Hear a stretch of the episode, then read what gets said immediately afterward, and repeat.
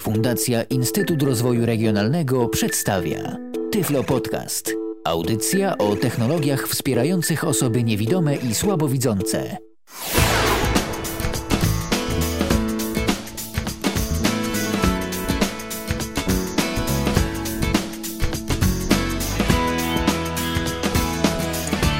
Tu Radio N, jesteśmy z wami na www.radio.nfm, słuchacie nas także na www.radio.n.pl. Minęła godzina 19, jak w każdy poniedziałek właśnie o tej porze spotykamy się z audycją zatytułowaną Tyflo Podcast w Radio N. Audycja poświęcona temu wszystkiemu, co istotne dla osób niewidomych i słabowidzących, aczkolwiek e, tak jak mówiłem w wczorajszej audycji muzycznej e, z archiwum M, dziś temat, który no być może nie tylko niewidomych i słabowidzących zainteresuje, bo dziś będziemy mówili przede wszystkim wszystkim o dźwięku, o dźwięku cyfrowym, o kodekach e, ściślej rzecz biorąc w dużej części. Dziś gościem audycji jest Patryk Waliszewski. Witaj Patryku.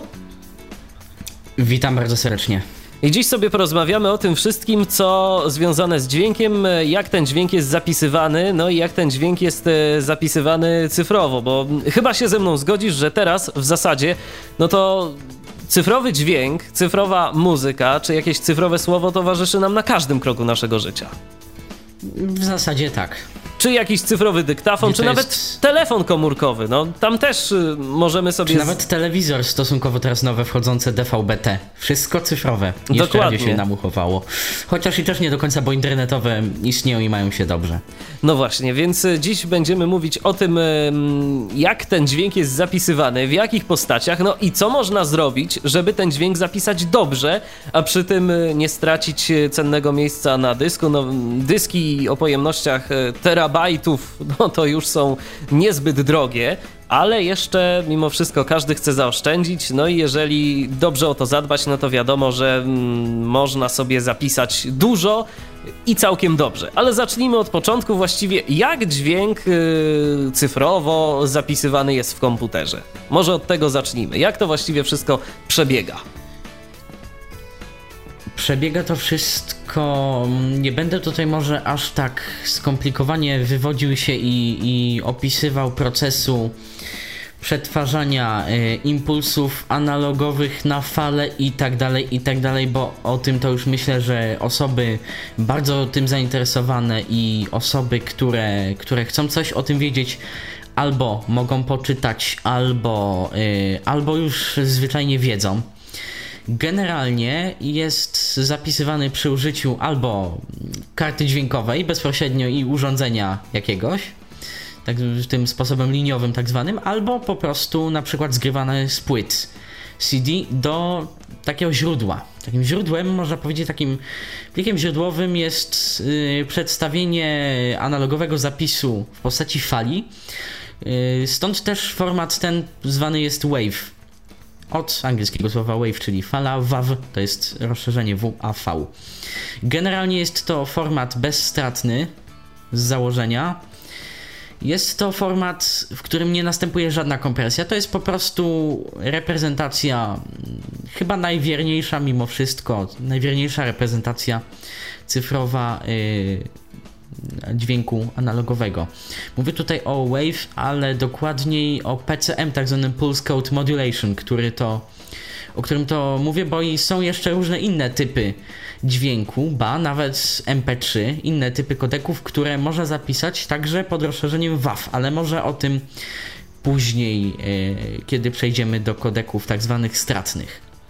Ale jeszcze mm, pozostając w dalszym ciągu przy tej nieskompresowanej formie, ja na przykład e, i myślę, że ci wszyscy, którzy kiedyś e, spotykali się z mm, dźwiękiem cyfrowym, to na samym początku, jeszcze na przykład w systemie Windows 98, no to pierwsza rzecz, z jaką się spotykaliśmy, to były właśnie pliki o rozszerzeniu WAV. Jeszcze te kilkanaście lat temu pliki MP3 to była w ogóle rzadkość, trzeba było naprawdę się nieźle napocić, żeby taką sobie MP3 stworzyć. Wszystko zapisywane było y, w wave'ach, no ale tak mm, zazwyczaj się mówi o tym, że pliki yy, WAV, no to jest kompre- to, to w ogóle nie jest kompresowane, to powinno teoretycznie brzmieć tak bardzo ładnie. Ale zazwyczaj, kiedy na przykład, i tak jest do dziś, jeżeli z- szukamy jakichś dźwięków, na przykład sobie w internecie i szukamy sobie plików yy, nawet z rozszerzeniem WAV, czyli tych wave'ów tak zwanych, no niestety. Czyli teoretycznie bardzo dobrej jakości pliku. Dokładnie, a tu się okazuje, że brzmi to naprawdę, naprawdę beznadziejnie, fatalnie. No i dlaczego tak jest? Generalnie jest to spowodowane właśnie tym, o czym zamierzałem powiedzieć później, aczkolwiek powiem to w takim razie teraz, i bo widzę, że jest i miejsce, i czas. Otóż e, to wynika z e, tego, że WAV w Microsoft, w Microsoft Windows, w systemie Microsoft Windows, a i poniekąd w Macu, chociaż Macu z Wave'em i reprezentacjami PCM jest yy, dziwnie i ciekawie i jest inaczej troszeczkę. Generalnie yy, WAV jest tak naprawdę kontenerem. A co to oznacza, oznacza w praktyce? to, że pod rozszerzeniem WAV mogą się kryć pliki MP3 z rozszerzeniem WAV i z zainstalowanym filtrem odpowiednim w systemie, który będzie nam w stanie takie MP3 odtworzyć. Mogą się kryć pliki o ironio OGG na przykład, bardzo trudne i skomplikowane do odtworzenia. Jeśli chodzi z perspektywy procesora i, instrukcji, to są pliki dość procesorożerne. Yy, ale mogą też yy, się znajdować formaty dużo prostsze, jak na przykład ADPCM, czyli tak zwana yy, modulacja różnicowa. To się tak ładnie po polsku nazywa. Chodzi o Chyba to, nie będziemy mówić o tym tak bardzo szczegółowo, bo mi się w tym momencie przypominają trochę czasy studiów, tak szczerze mówiąc, jak zacząłeś o tym mówić. I taki, pro, i taki przedmiot, który się nazywa cyfrowe przetwarzanie sygnałów. Trochę się jak na wykładzie poczułem, ale powiedzmy chociaż tak ogólnie, no o co chodzi. Generalnie y, nie jest zapisywana cała fala, a jedynie różnice y, w próbkach w stosunku do y, dźwięku poprzednio zapisanego. Więc tak naprawdę wymaga to po prostu dużej, dużo mniejszej ilości informacji, dużo mniejszej ilości tych bitów na, na zapisanie takiego dźwięku. Oczywiście w rezultacie jakość też jest słabsza, bo co rekonstrukcja to rekonstrukcja jednak, a nie naturalny dźwięk. Te pliki najczęściej w formacie ADPCM są dla troszkę bardziej wtajemniczonych 4-bitowe. To jest głębia 4 bitów najczęściej. Chociaż o bitach myślę, że tutaj też możemy powiedzieć, bo to jest stosunkowo ważny parametr w, za, w przypadku zapisywania do PCM, w przypadku zapisywania do Wave'a. A co on oznacza i. Nie wiem, czy ty też tak. No ja myślę, ja myślę, że tak, ale powiedzmy może, co on oznacza i czym się należy sugerować, bo być może mm, na pewno to zaraz rozwiniemy, ale może powiedzmy, jak. No jeżeli ktoś na przykład zobaczy, że mm, dany plik ma taką, a nie inną głębię y, bitową, to czego może się po tym spodziewać? Może się spodziewać przede wszystkim, może oszacować, jaką głośność dany plik może osiągnąć, ale nie jaką głośność w górę. Nie, że pliki będziemy mieć dofulowane, dopowerowane na maksa, jak, że tak się wyrażę, tylko tu chodzi o głośność w dół. Do ilu decybeli na minus tak naprawdę zapisywane są informacje, mogą być zapisywane informacje dotyczące tego dźwięku. Głębia bitowa, mówiąc prościej, jest bardzo ważnym parametrem w przypadku plików nagranych bardzo cicho. Bo tak naprawdę od głębi bitowej zależy, ile w górę możemy tą głośność podkręcić w czymś, w programach, o których już kiedyś nawet w Tyflo Podcaście w Radio N była mowa, czyli o edytorach wszelakich dźwięku, audio i, i tego typu programach, jak chociażby Goldwave czy Reaper czy inne takie. Generalnie sprawa tyczy się tego, iż yy, jeśli ta głośność będzie, ta głębia bitowa będzie za mała, w przypadku kiedy bardzo dany plik podgłosimy, usłyszymy szum. Usłyszymy dość specyficzny szum kwantyzacji, to się fachowo ładnie nazywa. Yy, no i wtedy taki plik wcale nie będzie brzmiał ładnie, paradoksalnie, mimo że to jest WAV, mimo że to jest PCM, wszystko ładnie, ale plik nie będzie brzmiał To będzie taki, y, czy ja dobrze kojarzę, to będzie takie charakterystyczne trzeszczenie. Szczególnie kiedy ten y, dźwięk będzie wybrzmiewał, bo kiedy ten plik będzie głośny, to tego aż tak mocno nie będzie, będzie słychać, ale takie, takie trochę to skwierczenie. Tego aż tak mocno nie będzie słychać przy, przy zastosowaniu odpowiednich algorytmów, co najwyżej będzie słychać szum, statyczny szum. Natomiast w przypadku, kiedy ten plik będzie wybrzmiewał, wybrzmiewał i stosunkowo będzie się poziom go, jego zniżał, to będzie takie coś charakterystycznego faktycznie. Szczególnie słychać takie, to takie na. Y, szczególnie słychać to, nie wiem czy się ze mną zgodzisz, ale na instrumentach typu gitara, na przykład pianino, kiedy te dźwięki wybrzmiewają. Typu gitara, typu pianino, ale chociażby taki przykład z życia wzięty, taki lifehacking, troszeczkę jak ktoś ma y, Windowsa NT chociażby starego, dobrego Windowsa NT i jego dźwięk jest zapisany właśnie 8-bitowo. Czy nawet mniej. Nie, chyba 8-bitowo. Czystym PCM-em nie różnicowo, ale 8-bitowo. I już tutaj to słychać nawet przy głośnościach normalnych, niekoniecznie bardzo cichych. Standardową taką głębią bitową, której się używa jest 16 bitów. To jest taki wave płyty CD. To jest 44 kHz prędkość próbkowania, do której zaraz przejdę i 16 bitów. No właśnie, miałem cię zapytać, miałem cię zapytać. bity Mhm. Miałem Cię zapytać o y, częstotliwość próbkowania, ale to do tego faktycznie przejdźmy y, za moment. Ale zanim jeszcze o tych wyższych jakościach, to powiedz, bo być może ktoś wpadnie na pomysł taki, no że dobrze, ja chcę mieć y, dźwięk w postaci nieskompresowanej, ale chciałbym bardzo, żeby ten dźwięk zajmował jak najmniej miejsca. Czy jest w ogóle sens, a jeżeli tak, to przy zapisywaniu jakiego typu dźwięku zmniejszać tą głębię bitową, na przykład do 8 bitów? E, ja uważam, że sensu nie ma, ale może dlatego, że ja lubię dźwięk i ja cenię sobie wysoką jakość. Ja uważam, że sensu w zasadzie nie ma. Chyba, że tworzymy na przykład grę i do tej gry nam są potrzebne dźwięki, które mają zajmować mało, a które jakoś mają być słyszalne. Lub komunikator na przykład, no tam sobie możemy pozwolić na bitów 8. Czy nawet ADPCM 4, ja się spotkałem z takimi dźwiękami w ADPCM-ie w grach. Także mm, wtedy tak, przy zapisywaniu muzyki, przy zapisywaniu instrumentów, przy zapisywaniu dźwięku nie polecam. No dobrze, to teraz o tych wyższych e, głębiach bitowych, czyli właśnie 24 bity na przykład. Po co to się w ogóle tworzy? No przecież ja sobie słucham jakiejś płyty CD z muzyką, no to dobrze brzmi, to po co jeszcze tam coś więcej zapisywać? Ano po to między innymi i to taki myślę, że też tych powodów znalazłoby się wiele, wiele, wiele więcej Taki prosty przykład, yy, typowo studyjny. Czy na, nawet nie studyjny, powstrzymam się od przykładu studyjnego. Zaprezentuję przykład, yy, przykład domowy i życiowy, można powiedzieć. Jest impreza, jest koncert, mamy rejestrator dźwięku, o których też była już zresztą mowa za złotych.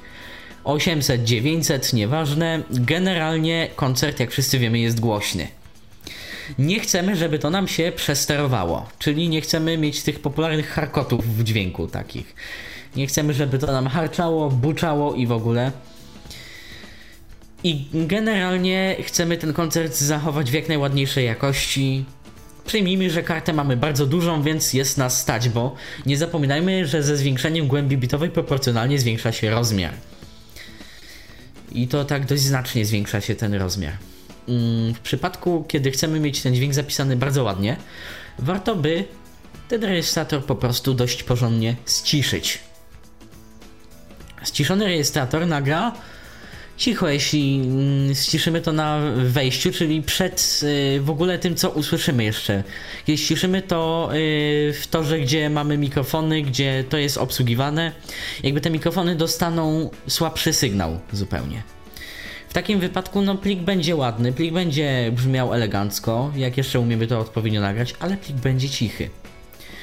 I w przypadku 16 bitów, podgłaśniając go bardzo mocno, możemy właśnie natrafić na tą, można powiedzieć, taką granicę naszą kwantyzacji. Co chyba też zbyt miłym, zbyt przyjemnym nie będzie. Ten szum, jak się domyślam, będzie mniejszy niż w przypadku, gdybyśmy zapisali to na przykład na 8 bitach, ale będzie będzie dwukrotnie mniejszy. Będzie dwukrotnie mniejszy, to się da według tam rzeczy, których ja teraz nie pamiętam, według specjalistycznych, nawet dość prostych wzorów wyliczyć. On będzie proporcjonalnie, więc dwukrotnie e, ciszej, aczkolwiek on będzie. I czasami to już jednak może być przeszkodą. Więc yy, danie większej głębi bitowej 24 czy nawet 32 bitów, chociaż myślę, że już 32 to jednak mimo wszystko trochę dużo, ale może zaistnieć taka potrzeba. Użycie 24 bitów kompresji, znaczy yy, 24 bitów yy, zapisu głębi, głębi spowoduje, iż ten szum, iż ten szum się po prostu o kolejne x decybeli oddali. Więc i tak naprawdę więcej mamy pola manewru do zgłaszania tego pliku naszym edytorem audio potem. Więc jeżeli nie chcemy używać, e, jeżeli nie chcemy dokonywać jakichś edycji e, na tym pliku, to możemy spokojnie, śmiało to pozostawić tak jak jest, czyli ta domyślna e, głębia bitowa 16 bitów. Jeżeli mamy w planach coś potem z tym zrobić, i mamy przede wszystkim miejsce na to, żeby mm, taki dźwięk nagrać, no to lepiej wyposażyć się po prostu e, w urządzenie, które umożliwi nam nagranie z lepszą rozdzielczością bitową. E, to już Dokładnie. powiedzieliśmy o jednym parametrze, który zazwyczaj spotykamy w przypadku plików e, wave'owych, w przypadku plików nieskompresowanych, a teraz jeszcze jeden parametr, czyli tak zwana częstotliwość próbkowania. O co w tym chodzi i mm, dlaczego i czy w ogóle warto dawać więcej niż te słynne 44,1 czy właściwie 44 100 Hz? No, może warto dawać więcej, może mniej? Czasami warto, czasami nie. To też ma swoje wady i zalety. Mm, taka częstotliwość próbkowania, natomiast niech zacznę od początku. Otóż wielokrotnie pewnie wielu z Was y, miało plik, miało plik WAV. Może nawet Winam pokazał, że ma tych bitów 8 czy 16, już ten parametr znamy, ale mimo wszystko ten plik słychać jak z telefonu, można tak powiedzieć potocznie, jak przez telefon. To, to ma mało tonów wysokich, to, to słychać nieciekawie. To słychać jak ze starego radia na przykład, tak mówiąc dość potocznie. I o co w tym chodzi? Otóż właśnie za to, jak to będzie słychać, już pomijam czynniki analogowe, czyli jaki mamy mikrofon, jakiej jakości i w ogóle, bo to jest w ogóle nie, rozmowa nie na tę audycję. Ale tak naprawdę od tego zależy, od sampling rate'u, czyli prędkości próbkowania, zależy yy, jak wiele częstotliwości w hercach zostaje zapisanych w takim pliku WAV. Tak jak to już Michale, powiedziałeś 4400 to jest taka podstawowa, można powiedzieć, prędkość. Próbkowania. Czyli może powiedzmy w Czyli ten tak sposób. Naprawdę... Ja teraz to powiem tak y, bardzo, bardzo ogólnie, a ty mi powiesz, czy ja się mylę. W ciągu sekundy mhm. y, trwania danego, y, trwania rejestracji danego mm, nagrania jest pobierany dany sygnał, po prostu sygnał wejściowy jest pobierany 40 4100 razy. 4100 razy, dokładnie. I to samo chciałem powiedzieć, tak zupełnie się zgadzam z, z tobą, Michale. I z tych próbek Natomiast budowany jest dźwięk. Jest dźwięk, oczywiście. Generalnie natomiast y, te sampling rate, te częstotliwości próbkowania czasami przydaje się mieć większe. Bo jak na przykład chcemy nagrać i mamy na to sprzęt analogowo, chcemy nagrać nietoperze na przykład. Nietoperz, jak wiemy, jest zwierzęciem, które porozumiewa się ultradźwiękami, czyli częstotliwościami, których już nasze ucho nie słyszy. I chcielibyśmy to zarejestrować w celu yy, następnie zwolnienia tego na przykład do częstotliwości naszych przez nas już słyszalnych to tych yy, próbek musi być zdecydowanie więcej. Tych próbek musi być więcej, bo to musi zostać zarejestrowane. Pamiętajmy, że 44100 próbek to tak naprawdę do 22 050 Hz na kanał. Ludzkie ucho teoretycznie słyszy maksymalnie do 20 tysięcy Hz i ewentualnie troszeczkę ponad to. A z wiekiem się to zmniejsza? Z wiekiem się to tępi, z wiekiem się to zmniejsza, niestety. Nad czym ubolewam. Tak. Y, natomiast y, czasami jest to jeszcze przydatne na przykład w radiu. Kiedyś pamiętam, była taka audycja dotycząca radia internetowego. To może teraz troszeczkę inaczej, czyli mm, odnośnie radia FM wymagane jest 192 tysiące takich próbek, czyli 192 kHz. żeby przenieść ten sygnał, który odpowiada nam za y, wyświetlanie się tej ukochanej naszej nazwy stacji i tych literek w systemie RDS, czyli, na, na y, czyli jest odpowiedzialny za pokazanie nazwy stacji i danych o niej y, w naszym radioodbiorniku. Bez kart lub specjal- bez kart dźwiękowych przenoszących 192 tysiące Hz lub zewnętrznego w ogóle poza y, programowego specjalistycznego sprzętu, nie byłoby tak naprawdę dzisiaj systemu RDS. Jest to, jest to niewątpliwie potrzebne tutaj. No tak, ale w takim naszym domowym zaciszu, jeżeli nie będziemy chcieli nagrywać nietoperzy, to również możemy to pozostawić bez zmian. 16 y, bitów, 44, 100, y, takie parametry. To Do... jest takie optymalne, domyślne parametry Wave'a, chociaż jeśli chcielibyśmy ja tutaj nie chcę być mega ekspertem od tej dziedziny, bo jako osoba niewidoma z filmem mam naprawdę mało do czynienia. Jest jeden problem, mianowicie yy, dlaczego czasami używa się 48 tysięcy Hz, 48 kHz. Tak naprawdę w dźwięku zwiększa to niewiele w dźwięku bezstratnym i w zasadzie nasze ucho nie jest tego w stanie wysłyszeć ale w przypadku kompresji stratnej czasami może to jakoś polepszyć, ale do tego dojdę y, potem. A czasami ratuje to wręcz życie, bo jest, są konflikty między ilością klatek w sekundzie, ilością tych zdjęć, można powiedzieć, robionych na sekundę, ilością obrazków zapisywanych w filmie, a dźwiękiem i synchronizacją dźwięku z obrazem. Dlatego też wymyślono, że dla 22050, czyli połowy 44100 będzie używane 24 kHz w filmie, a dla 44100 używanym takim odpowiednikiem jest 48 kHz. Taka, tak w ramach ciekawostki, już bardziej z życia naszego codziennego. Często filmy używają 48 kHz, jak są w rozszerzeniu AVI, jak są w formacie AVI, to jest to 48 e, kilo. To teraz takie pytanie y, z innej beczki co lepiej, jeżeli już koniecznie chcemy zmniejszyć, albo co lepiej zwiększyć? Czy lepiej manipulować e, tą głębią bitową, czy lepiej e, w przypadku plików nieskompresowanych? Czy lepiej e, no, zmieniać częstotliwość próbkowania? Co nam da jakieś powiedzmy lepsze efekty? Mm, to zależy od. Zależy jak na to patrzeć, bo jeśli patrzeć czysto na rozmiar skompresowanego pliku, większy efekt da nam zmniejszenie głębi bitowej. A na jakość? Bo będzie to o równą połowę zmniejszenie pliku. Ale niestety jakość chyba w zasadzie każdy usłyszy różnicę.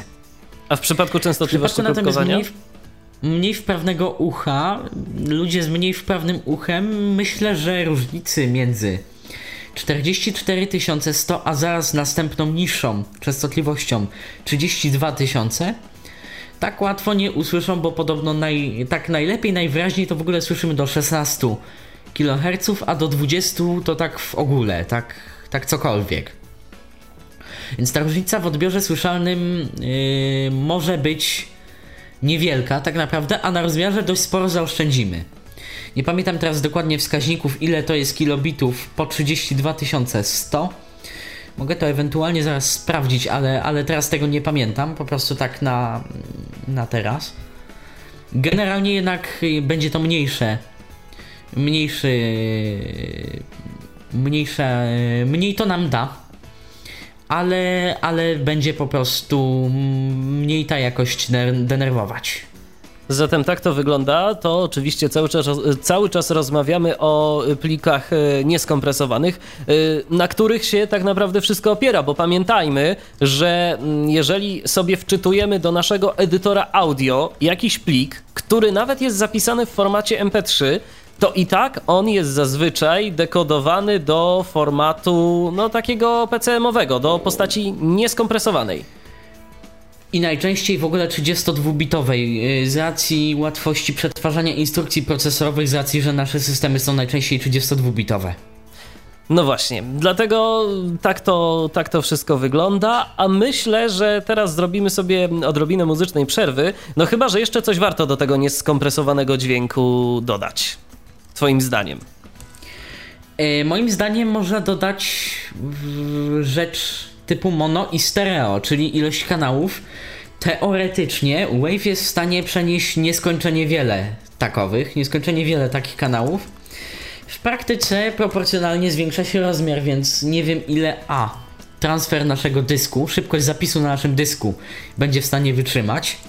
Yy, B ile tak naprawdę tych kanałów będzie nam potrzebne i C, kto tego w ogóle będzie używał w przypadku kanałów na przykład, nie wiem, 100 czy 200 czy może 64 chociażby. No właśnie, no właśnie chociażby w Reaperze można... widziałem ilość kanałów 64 na przykład yy, w, tak, w parametrach można, konfiguracyjnych. Można sobie zapisać oczywiście ścieżkę w 64 kanałach E, tylko tam nie musi być 64 kanały czystego e, tego samego. Tam mogą być na przykład 32 utwory, każdy po dwa kanały i też dobrze będzie. Fakt, że zrobi się jeden wielki harmider, ale ale no, możliwości deweloper daje nam jak, naj, jak najbardziej. No, zatem możliwości jak najbardziej rozwojowe. Y, już za moment, y, bo tak. jeszcze nawet tego nie zrobiłem, ale zaraz to uczynię, uruchomię nasze linie kontaktowe y, w postaci telefonu oraz Skype'a. Telefon 22 398 80 27, wewnętrzny 938. Można do nas także będzie dzwonić za pomocą komunikatora Skype. Jesteśmy na Skype'ie, a właściwie będziemy już za kilka kilkanaście sekund. tyflopodcast.net, piszemy tyflopodcast.net, to jest nasz login. Można dzwonić, można pytać. Dziś rozmawiamy o cyfrowym zapisie dźwięku. Na razie o nieskompresowanym, ale spokojnie do kompresji przejdziemy już za chwileczkę. Radio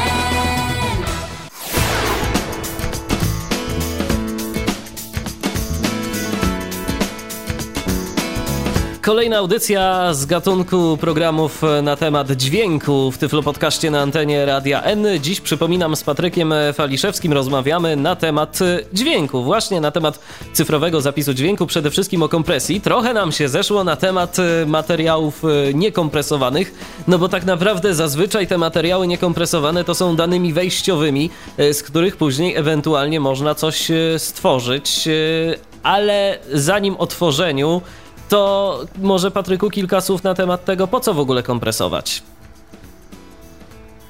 Przede wszystkim i z prozaicznej przyczyny, żeby zmniejszyć rozmiar danych na naszym dysku, bo jak wiemy, dyski nasze skończone są, a ich pojemności, co prawda stale rosnące, zmuszają nas tak naprawdę, w zasadzie zachęcają nas do posiadania jeszcze większej ilości tej muzyki, więc coś trzeba z nią robić, żeby jej rozmiar był mniejszy, a żeby jakość pozostała dobra.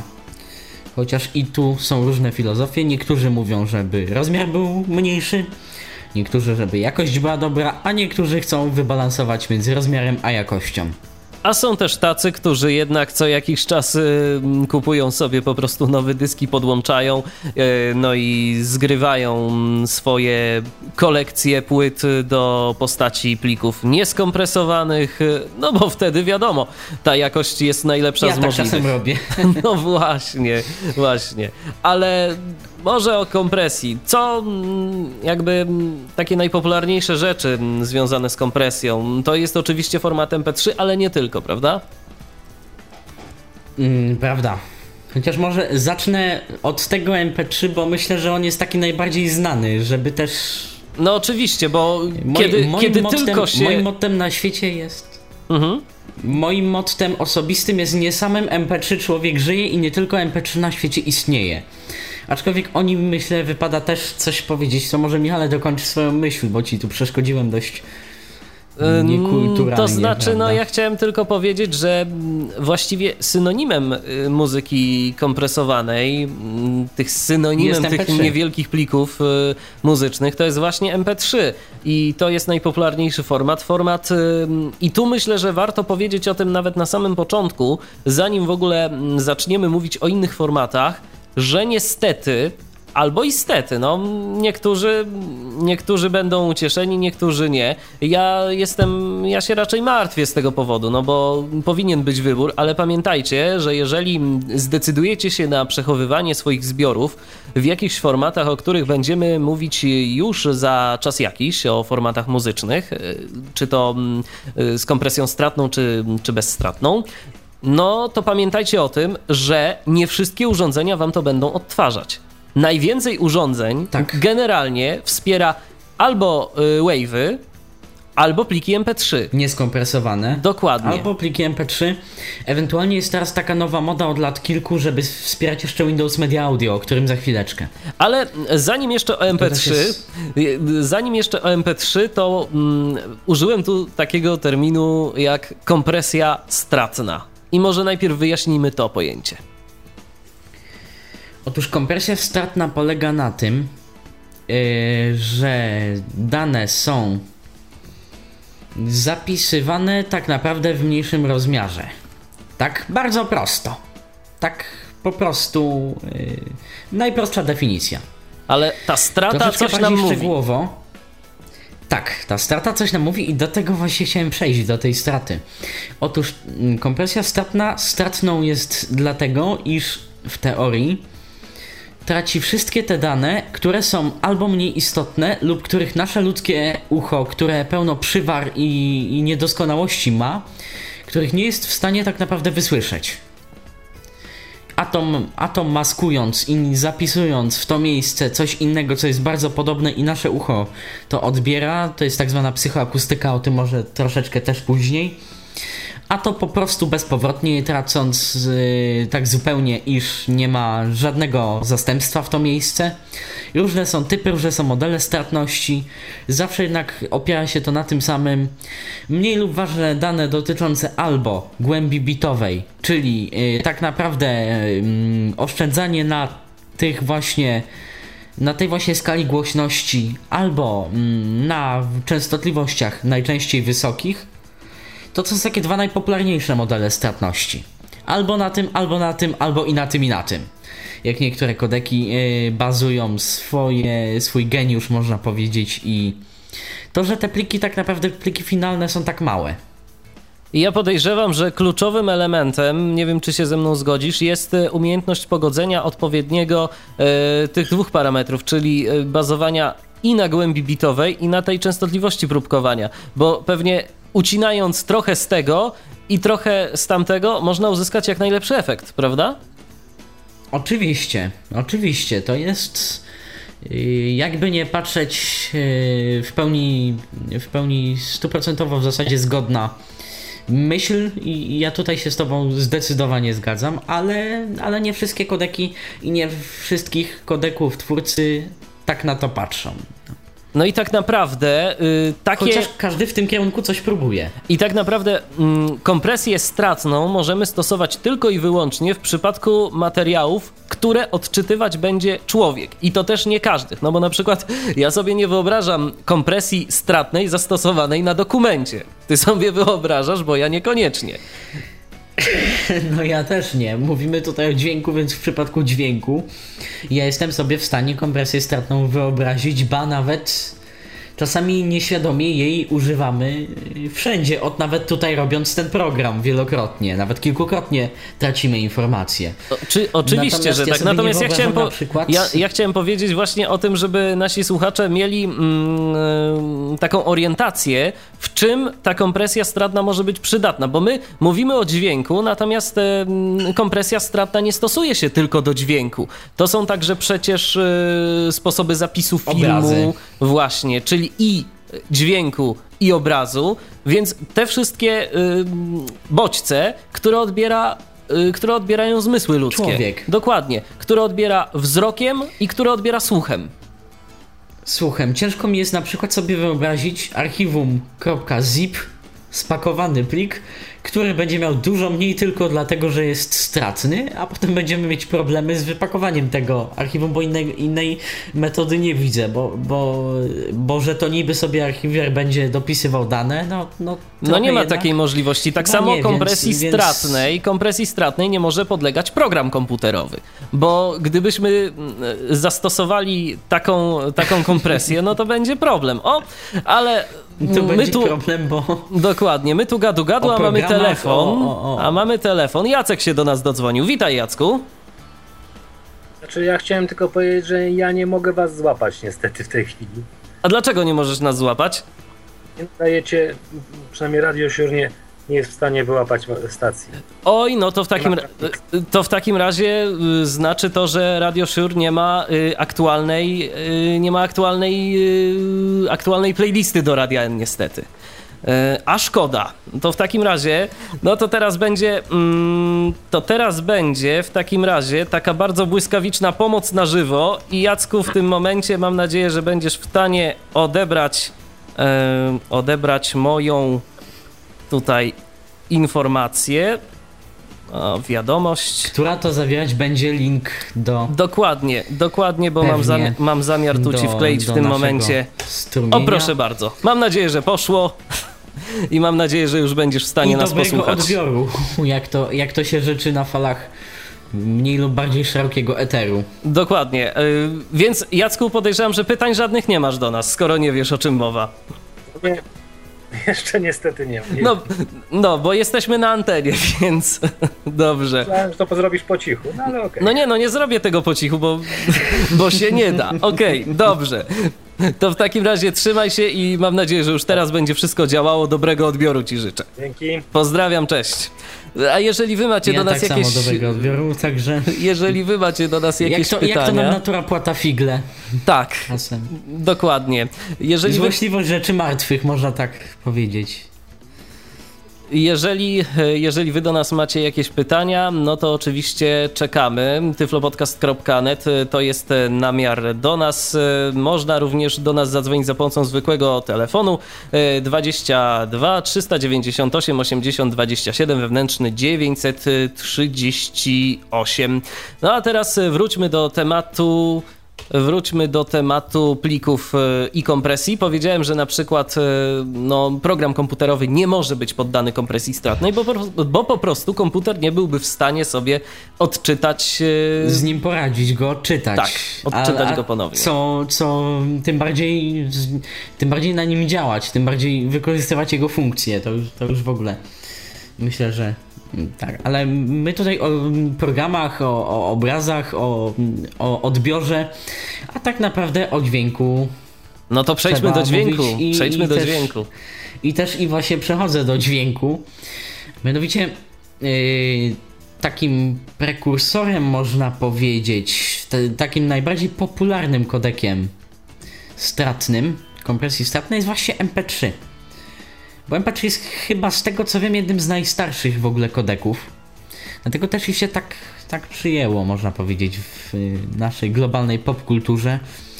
Bo od nazwy kodeka MP3, że to odtwarzały, to powstały odtwarzacze, które potem miały nazwę MP3 i nieważne czy odtwarzały MP2 i MP3, czy tylko MP3, czy tylko MP2 nazywały się MP3 i każdy w zasadzie to był taki, można powiedzieć, przedmiot pożądania swego czasu taki gadżet. Natomiast yy, odnośnie formatu. Format zaprojektowany w Niemczech przez Fraunhofer Institut mm, to jest taka grupa badaczy naukowych, która, która stwierdziła, że trzeba coś zrobić w dziedzinie kompresji audio, że się da i my to pokażemy, jak to zrobić i że to się da. I stworzyli sobie taki kodek MP3 który to ma za zadanie właśnie yy, kompresję statną, jak najmniejszy rozmiar pliku, jak na owe czasy. Łącząc tak naprawdę A filtr yy, dolno yy, filtr górnozaporowy, przepraszam, czyli odejmując częstotliwości yy, wysokie i żerując na tym, że człowiek nie słyszy dokładnie tej głębi bitowej danego utworu, danego dźwięku. Traci te informacje. Czyli jak rozumiem, przede wszystkim format MP3 polega na tym, że obcina się wysokie częstotliwości. A co z dołem? Dół w zasadzie zostawia się w spokoju. Tak domyślnie. Dół się interpretuje mniej lub bardziej dokładnie, jeśli chodzi już o czysto funkcję, on się zapisuje mniej lub bardziej dokładnie w zależności od przepływności bitowej, bo to będzie bardzo ważny parametr, ale do niego za chwilę. To jest bardzo ważny parametr i na tym też nam trochę czasu zejdzie. Natomiast dół zazwyczaj zostawia się w spokoju. Co najwyżej globalną głośność utworu, globalną głośność audio się zniekształca tą, tą skalę i to przedstawienie. Tak jak mówiłem tutaj wcześniej odnośnie szumu kwantyzacji, który jest maskowany i yy, kodeki wykorzystują wiele procedur, żeby to jak najbardziej pokazać, że to jest, a tego tak naprawdę nie ma. Więc teraz. Lub e, jest no, przerywane. Więc teraz powiedzmy naszym słuchaczom i wyjaśnijmy, e, co w przypadku formatu MP3 jest istotne i z jakiego kodeka najlepiej korzystać. Bo e, no ja pamiętam, że tych kodeków było do MP3 kilka. Był Lame, no i zresztą Lame dalej jest, jest Gogo i chyba jeszcze coś, prawda? No ja aż tak nie eksperymentowałem z tego, tymi różnymi formatami, z tymi różnymi kodekami. Jest dużo, przy czym z wiodących takich kodeków i silników, na których zbudowane są programy, jest tak naprawdę takich największych to jest 5. 6 w zasadzie. Bo to jest Lame, chyba najczęściej wykorzystywany. Drugi to jest oryginalny źródłowy Fraunhofer Institutum PEC 2 Layer 3, czyli nie mniej nie więcej tylko też kodek do MP3. Spotykany najczęściej w płatnych programach. Tak teraz tutaj to ciężko mi jest wymienić od o, chociażby Cool Edit, jeśli ktoś pamięta taki program do edycji dźwięku. Później się bodajże w Adobe Audition zmienił, tak? Adobe Audition, oczywiście, tak. Cool Edit posiada dość bogato konfigurowanego tego Fraunhofera i to jest właśnie kodek płatny. Kolejny silnik to Gogo. Gogo bazuje tak naprawdę na Lame 388, na Lame 388, aczkolwiek jest przepisany i stawia głównie na szybkość kodowania, nie na jakość. Kiedyś Następny takim programem to ja jeszcze to... pamiętam, nie wiem czy to nawet jest jeszcze dalej rozwijane, ale kiedyś ja pamiętam, że część płyt y, właśnie kompresowałem za pomocą takiego programu, który nazywał się Audio Gogo. I no nie wiem, no może ja byłem mało wymagający, ale ten AudioGogo w domyślnych ustawieniach, fakt, że on generował dosyć duże pliki, ale o całkiem fajnej, całkiem przyzwoitej jakości. Moim zdaniem, no ale to już było dawno. No, tam było chyba 192 czy jakoś tak, no niestety MP3 nawet 320, co wprawniejsze uszy wysłyszą, że to jest MP3. Ba w niskich przepływnościach bitowych, o których za chwilę można nawet stwierdzić z mniejszą lub większą dokładnością, jaki to kodek został użyty. Natomiast zatrzymałem się na Gogo, co dalej mamy w silnikach enkodowania, takich najbardziej znanych. Dalej jest Blades Enc lub jak to woli Blades MP3 encoder. Kodek, który głównie kompilowany był i produkowany z myślą o Windowsach 95, czy nawet jeszcze końcówkach DOSa, potem skompilowany na Linuxa. Generalnie kodek miał za zadanie jedno: enkodować do MP3. I on miał w zasadzie tylko parametr jeden, czyli przepływność bitów i czy mono, czy stereo, czy ewentualnie joint stereo, który miał bardzo y, biednie zaimplementowane. On tych kodeków, znaczy tych opcji to miał niewiele. Jak naprawdę ani to szybkie, ani to dobre jakościowo, jeśli chodzi o bitrate poniżej 192 kilobitów na sekundę to to y, nie miało racji bytu. Aha, i w wcześniejszych wersjach z zasady nieważne jaka przepływność obcinał wszystko powyżej 16 kHz. Potem to naprawiono. Kolejny taki kodek to Q-Design. Kodek bardzo zamknięty, bardzo płatny i o którym naprawdę niewiele jestem w stanie powiedzieć. Podobno używany w Zoomie H2, który nawet posiadam w rejestratorze, więc kodek też do szybkiego enkodowania. Kodek, który, który y, w niskich przepływnościach zachowuje się lepiej niż Blade. Używa dynamicznego filtrowania, czyli wie mniej więcej kiedy, ile odciąć tej góry w zależności od przepływności bitowej. A to jest cały czas szybki encoding, więc szybkie kodowanie. Tu się liczy czas, więc on też nie jest za dokładny i też za dobry nie jest. I kolejnym bardzo skomplikowanym kodekiem, chociaż paradoksalnie posiadającym bardzo mało opcji jest e, Helix, czyli kodek od Real Audio do MP3 mm, umożliwiający nam też robienie plików MP3 z dość zaawansowanym właśnie maskowaniem tej głębi bitowej i kanałów, bo dochodzi przy kompresji stratnej jeszcze kolejny czynnik, czyli maskowanie stereofonii, mm, co w niektórych wypadkach myślę też może być ważne. Także myślę, że skupić się ewentualnie można będzie na Lejmie i na Fraunhofer, czyli na dwóch najbardziej znanych i najczęstszych kodekach. No właśnie, bo kodeki kodekami Tutaj... jest tego trochę, natomiast y, podstawowe pytanie, jakie myślę, że zadają sobie w tym momencie nasi słuchacze, to jest no dobrze, wymieniliście tu tych kodeków ileś, część płatnych, część nie, ale co ja mam w takim razie zrobić, żeby ta MP3, jaką ja sobie zapiszę, była dobrze brzmiąca i żeby jeszcze w miarę niedużo zajmowała? Czego ja mam użyć? Jak to ustawić? Na co zwracać uwagę i dlaczego tak? Przy czym myślę, że to pytanie, Może dlaczego ja jest dla, dla y, części społeczeństwa najmniej istotne. Ale też nie zaszkodzi wyjaśnić. To prawda. Tak. Mm, zacznę może od tego, na co należy yy, zwracać uwagę. Skupię się tu, tak jak wcześniej powiedziałem, na dwóch encoderach, czyli na Lejmie i na Fraunhofer MPEG 2 Layer 3. Tym takim płatnym encoderze, który, który czasami nam się przyda, mimo że jest płatny, ale to, to za chwilę. Generalnie na szybkość transmisji bitów. Kluczowy czynnik odpowiadający za rozmiar pliku MP3.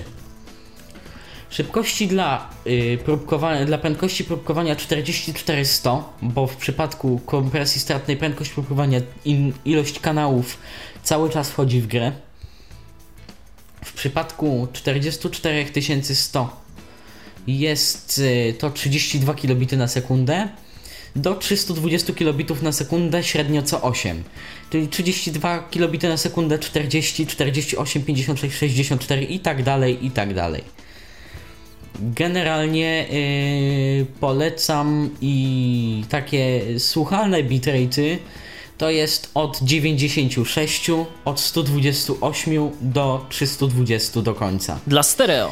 Niżej tylko wtedy, yy, dla stereo tak, bo proporcjonalnie yy, to się zmniejsza w mono i tak na przykład jakość, którą słyszymy w 128 stereo jest mniej więcej porównywalna z tym, co usłyszymy w 64 kilobity mono. Oczywiście poza tym, że będziemy mieć tylko jeden kanał, bo jak sama nazwa mówi, mono i stereo służą do... Yy, mówią nam ile kanałów jest zapisywanych w dźwięku. Czyli jeżeli e, chcemy Więc... mieć no, w miarę dobrej jakości plik, to możemy wystartować od e, tej jakości powiedzmy 128. No ale oczywiście jest kwestią, do czego będziemy chcieli to wykorzystać. Im więcej, tym lepiej, to na pewno, ale czy tylko ten jeden parametr e, będzie miał wpływ na jakość tego dźwięku? Mm, zdecydowanie nie. Kolejny parametr to jest typ kodowania stereo, czyli tu się zaczynają schody i tu już są dość zaawansowane opcje kodeka mm, konkretnego. Bo tak naprawdę to tą ilość kanałów można zapisywać na kilka różnych sposobów. Mono jest mono, dyskutować nie ma co. Stereo na stereo tutaj się właśnie, na stereo tutaj się właśnie skupimy, bo można zapisać stereo jako tryb kanałów, który nazywa się w większości kodeków po prostu stereo. Generalnie wtedy przyjmijmy za y, szybkość transmisji te nasze 128 kilobitów nieszczęsne. Y, w przypadku stereo y, kodek, ten silnik enkodujący dostaje Y, po 64 kilobity na kanał. Dlatego innymi w 64 kilobity mono słychać jak w 128 stereo, bo to jest jakby jeden kanał tak naprawdę z dwóch. Aczkolwiek y, przy stereo wychwytywane są mniejsze lub większe korelacje między kanałami. Jeśli na przykład coś mamy zapisanego w lewym kanale, tylko i wyłącznie, bo mamy coś zepsute lub po prostu tak ma być, tak chcemy,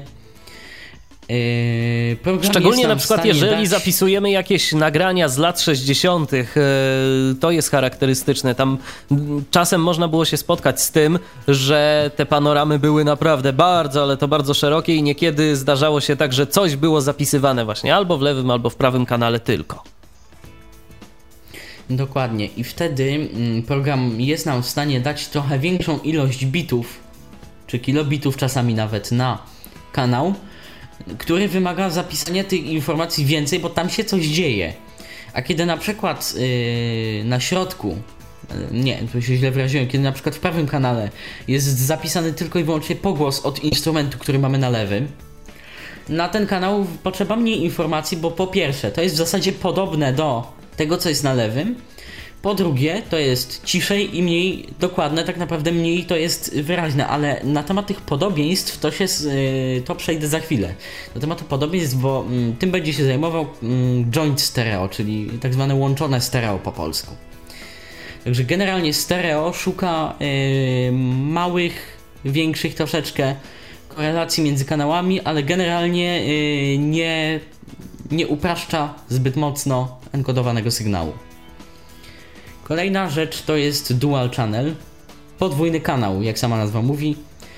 Mamy 128 kilobitów do dyspozycji, 64 kilobity na lewy, 64 kilobity na prawy, bez doszukiwania się żadnych korelacji. Przydatne na przykład wtedy, mm, kiedy mamy swoją telewizję i ta telewizja nadaje dwujęzyczny strumień, dwujęzyczny program po polsku i po angielsku żeby nie było jakichś tak zwanych przesłuchów, czyli na ścieżce z polskim słychać coś z angielskiego, bo jest nagle podobne.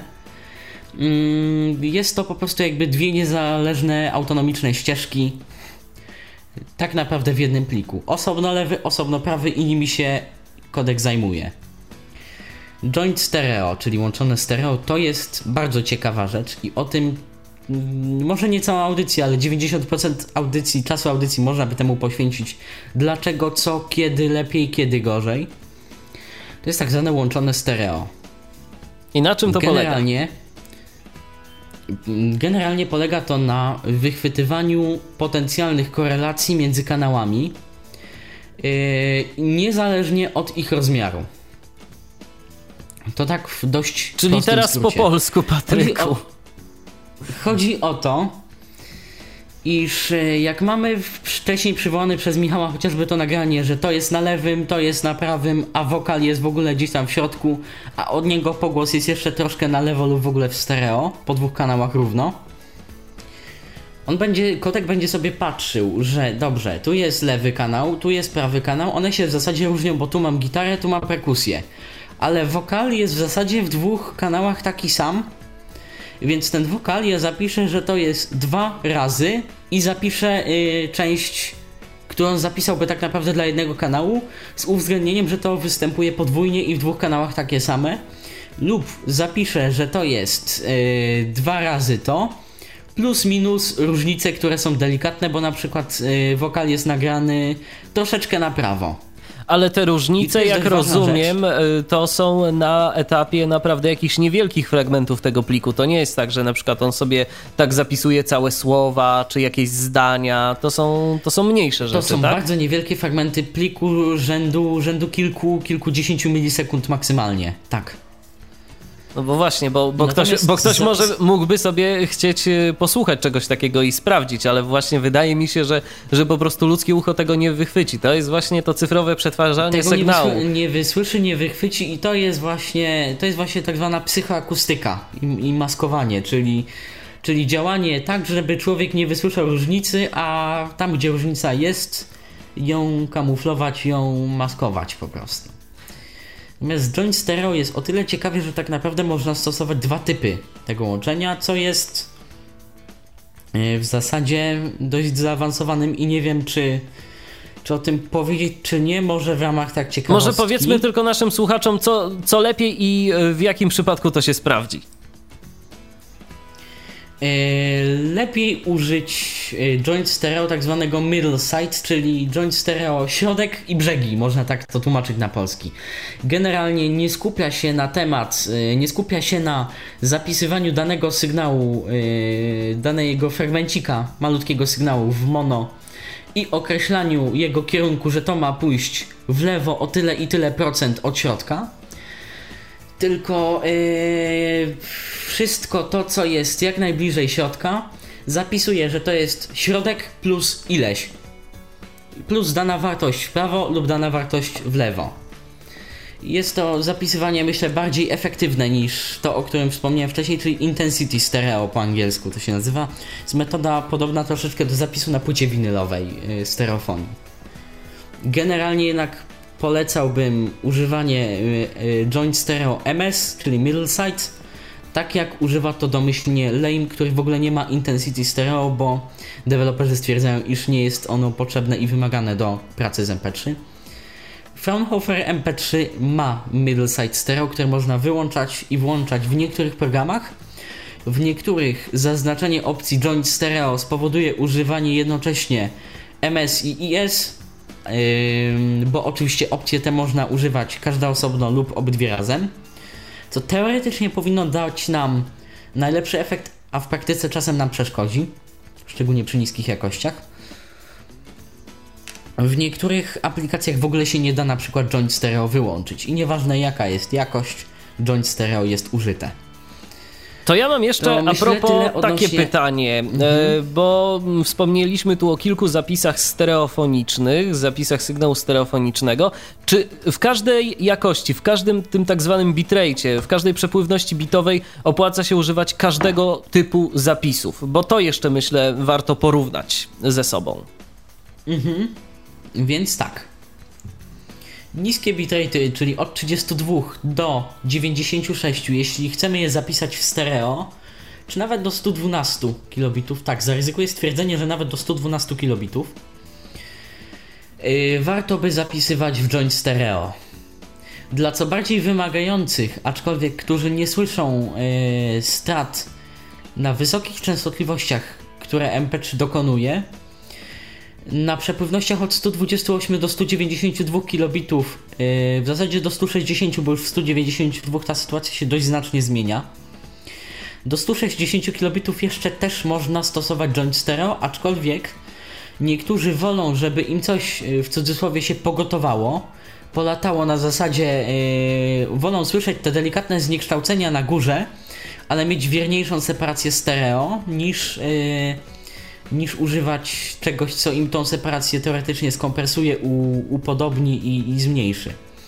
Bo to jednak czasami słyszalnie troszeczkę zmniejsza. Jeżeli będziemy mieli mniejszą yy. separację stereo, to ja teraz tak powiem yy, troszeczkę obrazowo. tak, bardziej obrazowo. Jeżeli mamy jakąś e, piosenkę czy jakiś dźwięk, e, to myślę, że szczególnie w jakiejś muzyce eksperymentalnej albo, albo w muzyce filmowej e, jest to słyszalne, czy, czy na przykład w muzyce klasycznej, kiedy te utwory mają dużo no, tak zwanej przestrzeni, czyli każdy instrument jest gdzieś tam w tej panoramie ulokowany że coś jest e, bardzo na prawo, a coś jest tylko troszeczkę na prawo, a coś jest e, no jeszcze bardziej na prawo, ale nie na środku.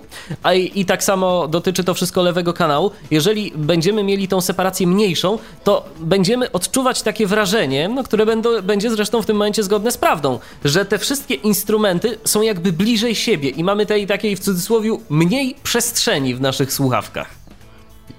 Dokładnie. Dokładnie i to, i to nie jest bynajmniej zjawisko przez wielu pożądane i moim zadaniem jest poniekąd do niego nie dopuścić. Jeśli chcemy zrobić dobrą MP3, to, to tego powinno po prostu i w, najzwyczajniej w świecie nie być takiej, takiej zgadzam się z tobą. Kanał, y, kanałowej pomniejszonej. Aczkolwiek przy muzyce Generalnie... pop to mm, szczególnie tej nowej to myślę, że nie ma to aż tak wielkiego znaczenia.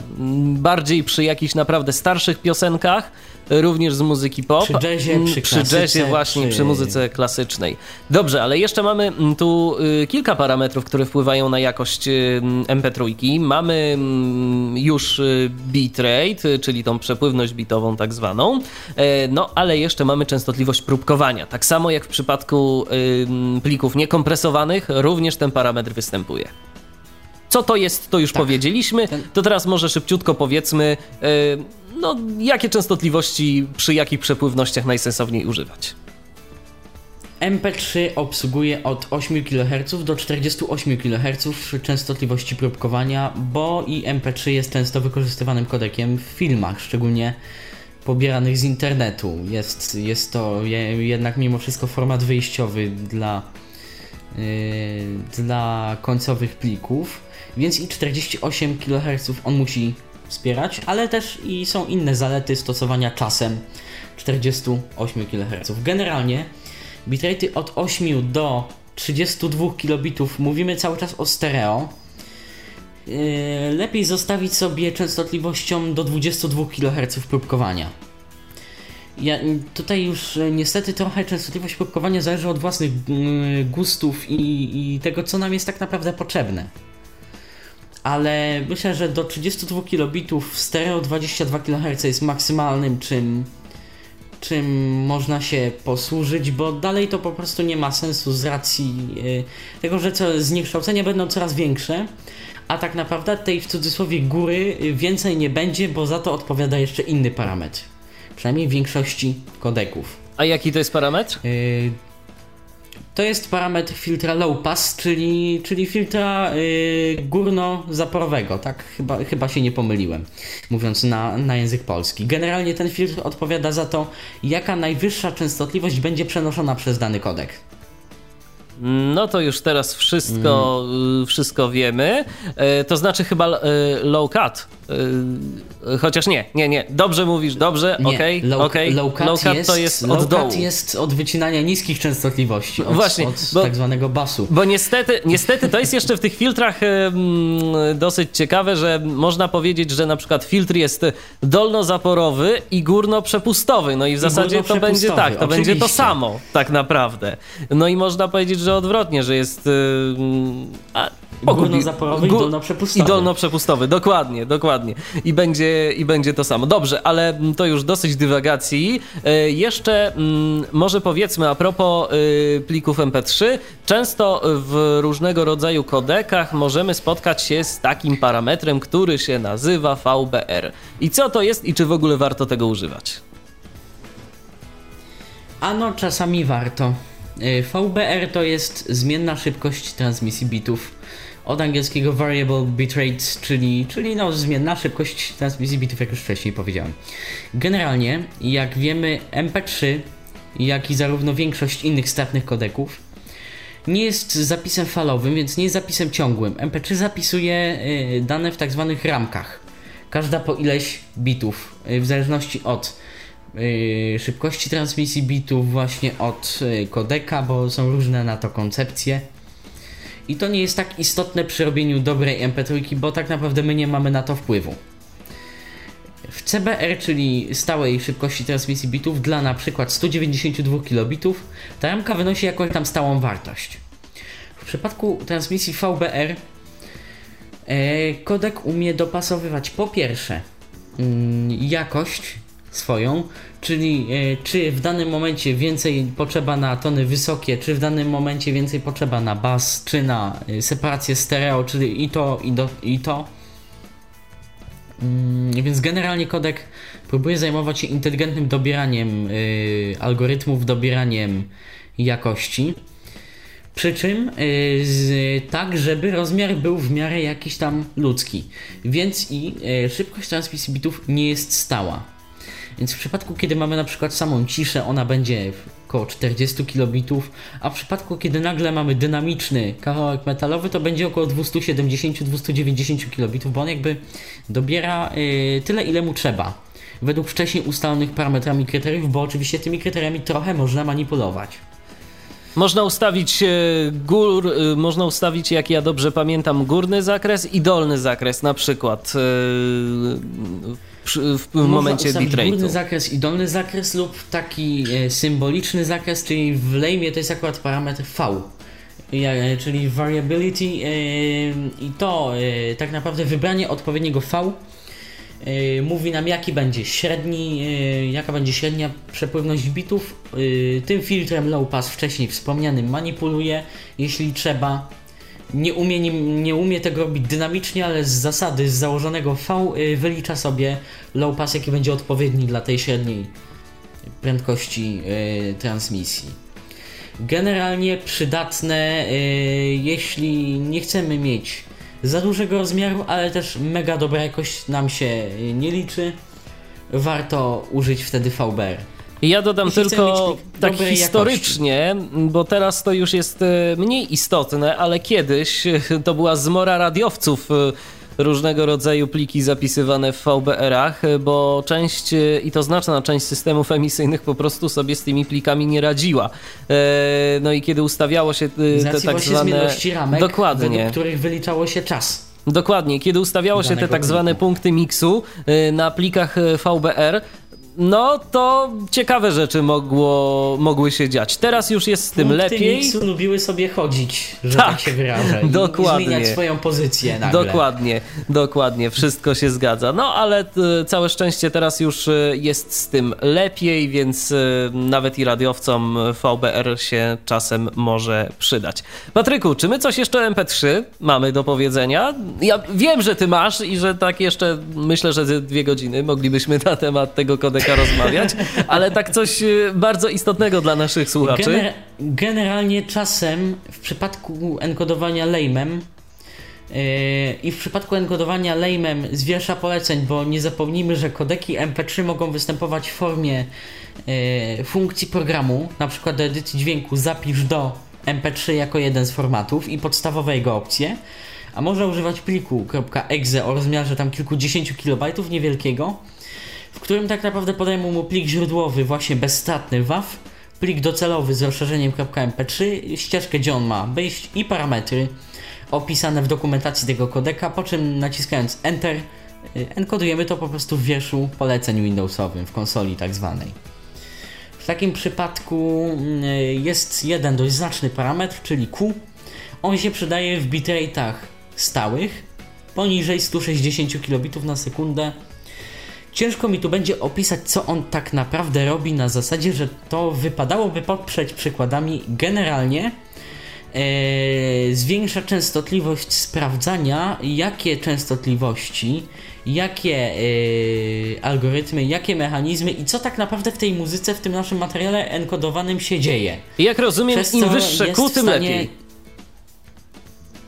Nie, nie, nie, nie. Q0 jest najlepsze, najwolniejsze.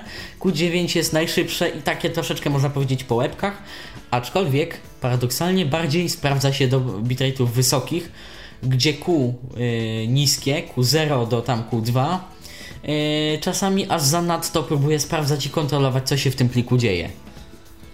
Więc Z tak to. tego, że ma, ma pole, ma jak, więc... Więc, Więc sobie i- sprawdza i, sobie ma sprawdza oczywiście często. odpowiednio więcej czasu. Tak to wygląda w przypadku MP3. To nie jest jedyny format y, kompresji stratnej, bo na razie rozmawiamy o kompresji stratnej. Jeszcze postaramy się chociaż trochę zahaczyć o kompresję bezstratną, bo to już 9 minut po godzinie 20. E, Słuchacie cały czas audycji Tyflo Podcast w Radiu N. E, Przypomnę, że dziś właśnie e, wspólnie z Patrykiem Faliszewskim rozmawiamy na temat cyfrowego zapisu dźwięku. Zapis stratny, bezstratny, no i kompresja to również e, nasze dzisiejsze tematy. Wy możecie do nas dzwonić i pytać. e, 22 398 80 27. E, Jesteśmy na Skype'ie tyflopodcast.net, e, piszemy tyflopodcast.net. Można do nas śmiało dzwonić, pytać. Jeżeli wasze MP3, które zgrywacie gdzieś tam sobie z płyt i które kodujecie e, mm, własnoręcznie, no nie są najlepszej jakości, no to mamy gdzieś w studio eksperta, więc może coś wam podpowie, poradzi, żeby ta MP3 jednak była nieco lepszej jakości. A my wracamy już za moment. Radio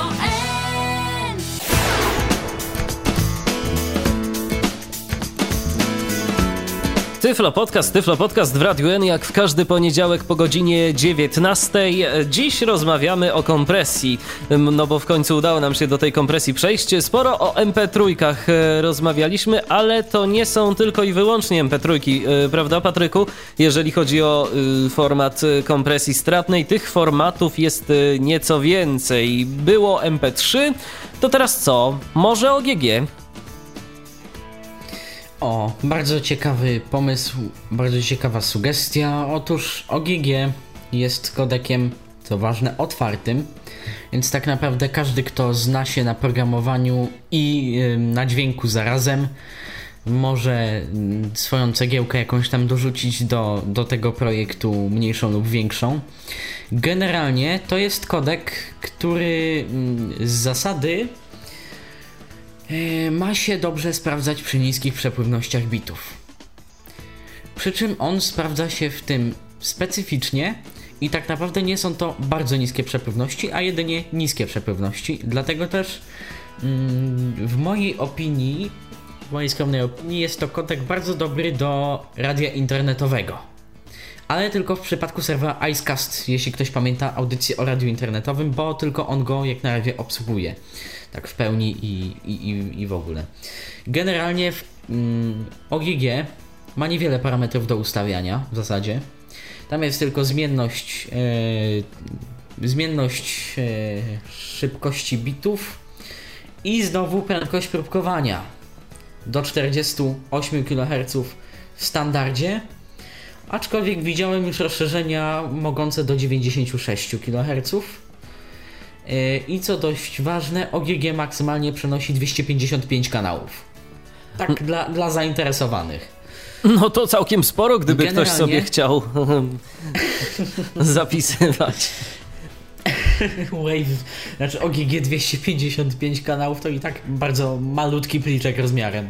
W porównaniu do, w porównaniu do Wave'a y, 255 kanałów, Patryku. Yy, no tak. No myślę, że no zdecydowanie mniejszy. Ale okej. Ym, Powiedziałeś, że... Generalnie kodek Powiedziałeś, że OGG e, sprawdza się w tych takich e, niskich, ale nie bardzo niskich e, przepływnościach bitowych. Czyli w jakich się sprawdza? Tak mniej więcej spróbujmy nakreślić granicę. mniej więcej 48 do 128, przy czym jako strumień do internetu.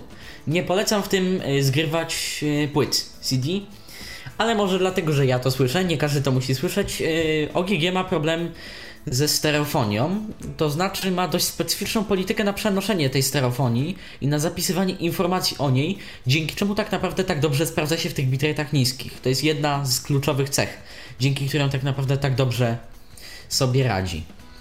Natomiast yy, w przypadku co do bitrate'u 48 tu jest o tyle yy, i 64 ewentualnie. Jest o tyle yy, można dyskutować, iż yy, w zależności co kto woli.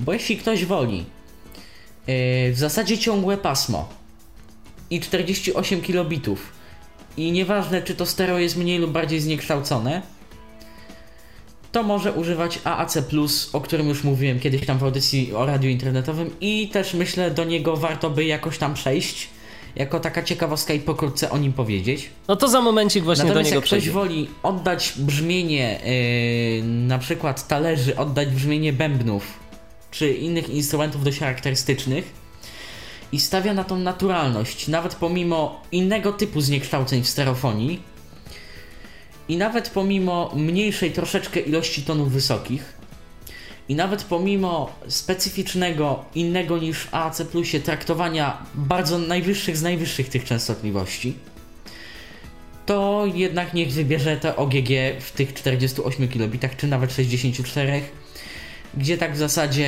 mm, no z tym AAC to, to jest troszeczkę bitwa na zasadzie święta wielkanocne kontra święta Bożego Narodzenia. Ten woli to, ten woli tamto, ten woli innego typu stratność, ten woli tamtego typu stratność. Mamy jeszcze tu takie pytanie, ale o tym zdaje się już mówiliśmy i, i przedstawiliśmy plusy i minusy. E, Sylwester nas pyta, czy MP3 lepiej kodować w stereo, czy w joint stereo. Tak jak mówiliśmy, opłaca się to w pewnych przypadkach, prawda?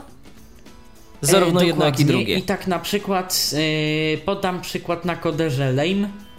E, otóż w Lame'ie opłaca się bardziej kodować do 160 kilobitów na sekundę włącznie w joint stereo, powyżej 192 y, i w 192 w stereo tylko i wyłącznie. We Fraunhofer ta sytuacja jest y, nawet do tego stopnia inna, że w 160 już zaryzykowałbym chyba jednak kodowanie stereo. Przy czym dość ciekawa rzecz, taki można powiedzieć trik, by to niektórzy nazwali. W przypadku, kiedy kodujemy w joint stereo i kodujemy w dość wysokich, ale jeszcze nie najwyższych bitrate'ach, czyli 112 do 160 kilobitów na sekundę, warto parametr low pass, ten filtr, ustawić na maksa ile się da, czyli na 22050. Yy, to jest yy, wartość podawana w hercach. Jeśli komuś to jest oczywiście potrzebne yy, w celu wymuszenia większej ilości góry.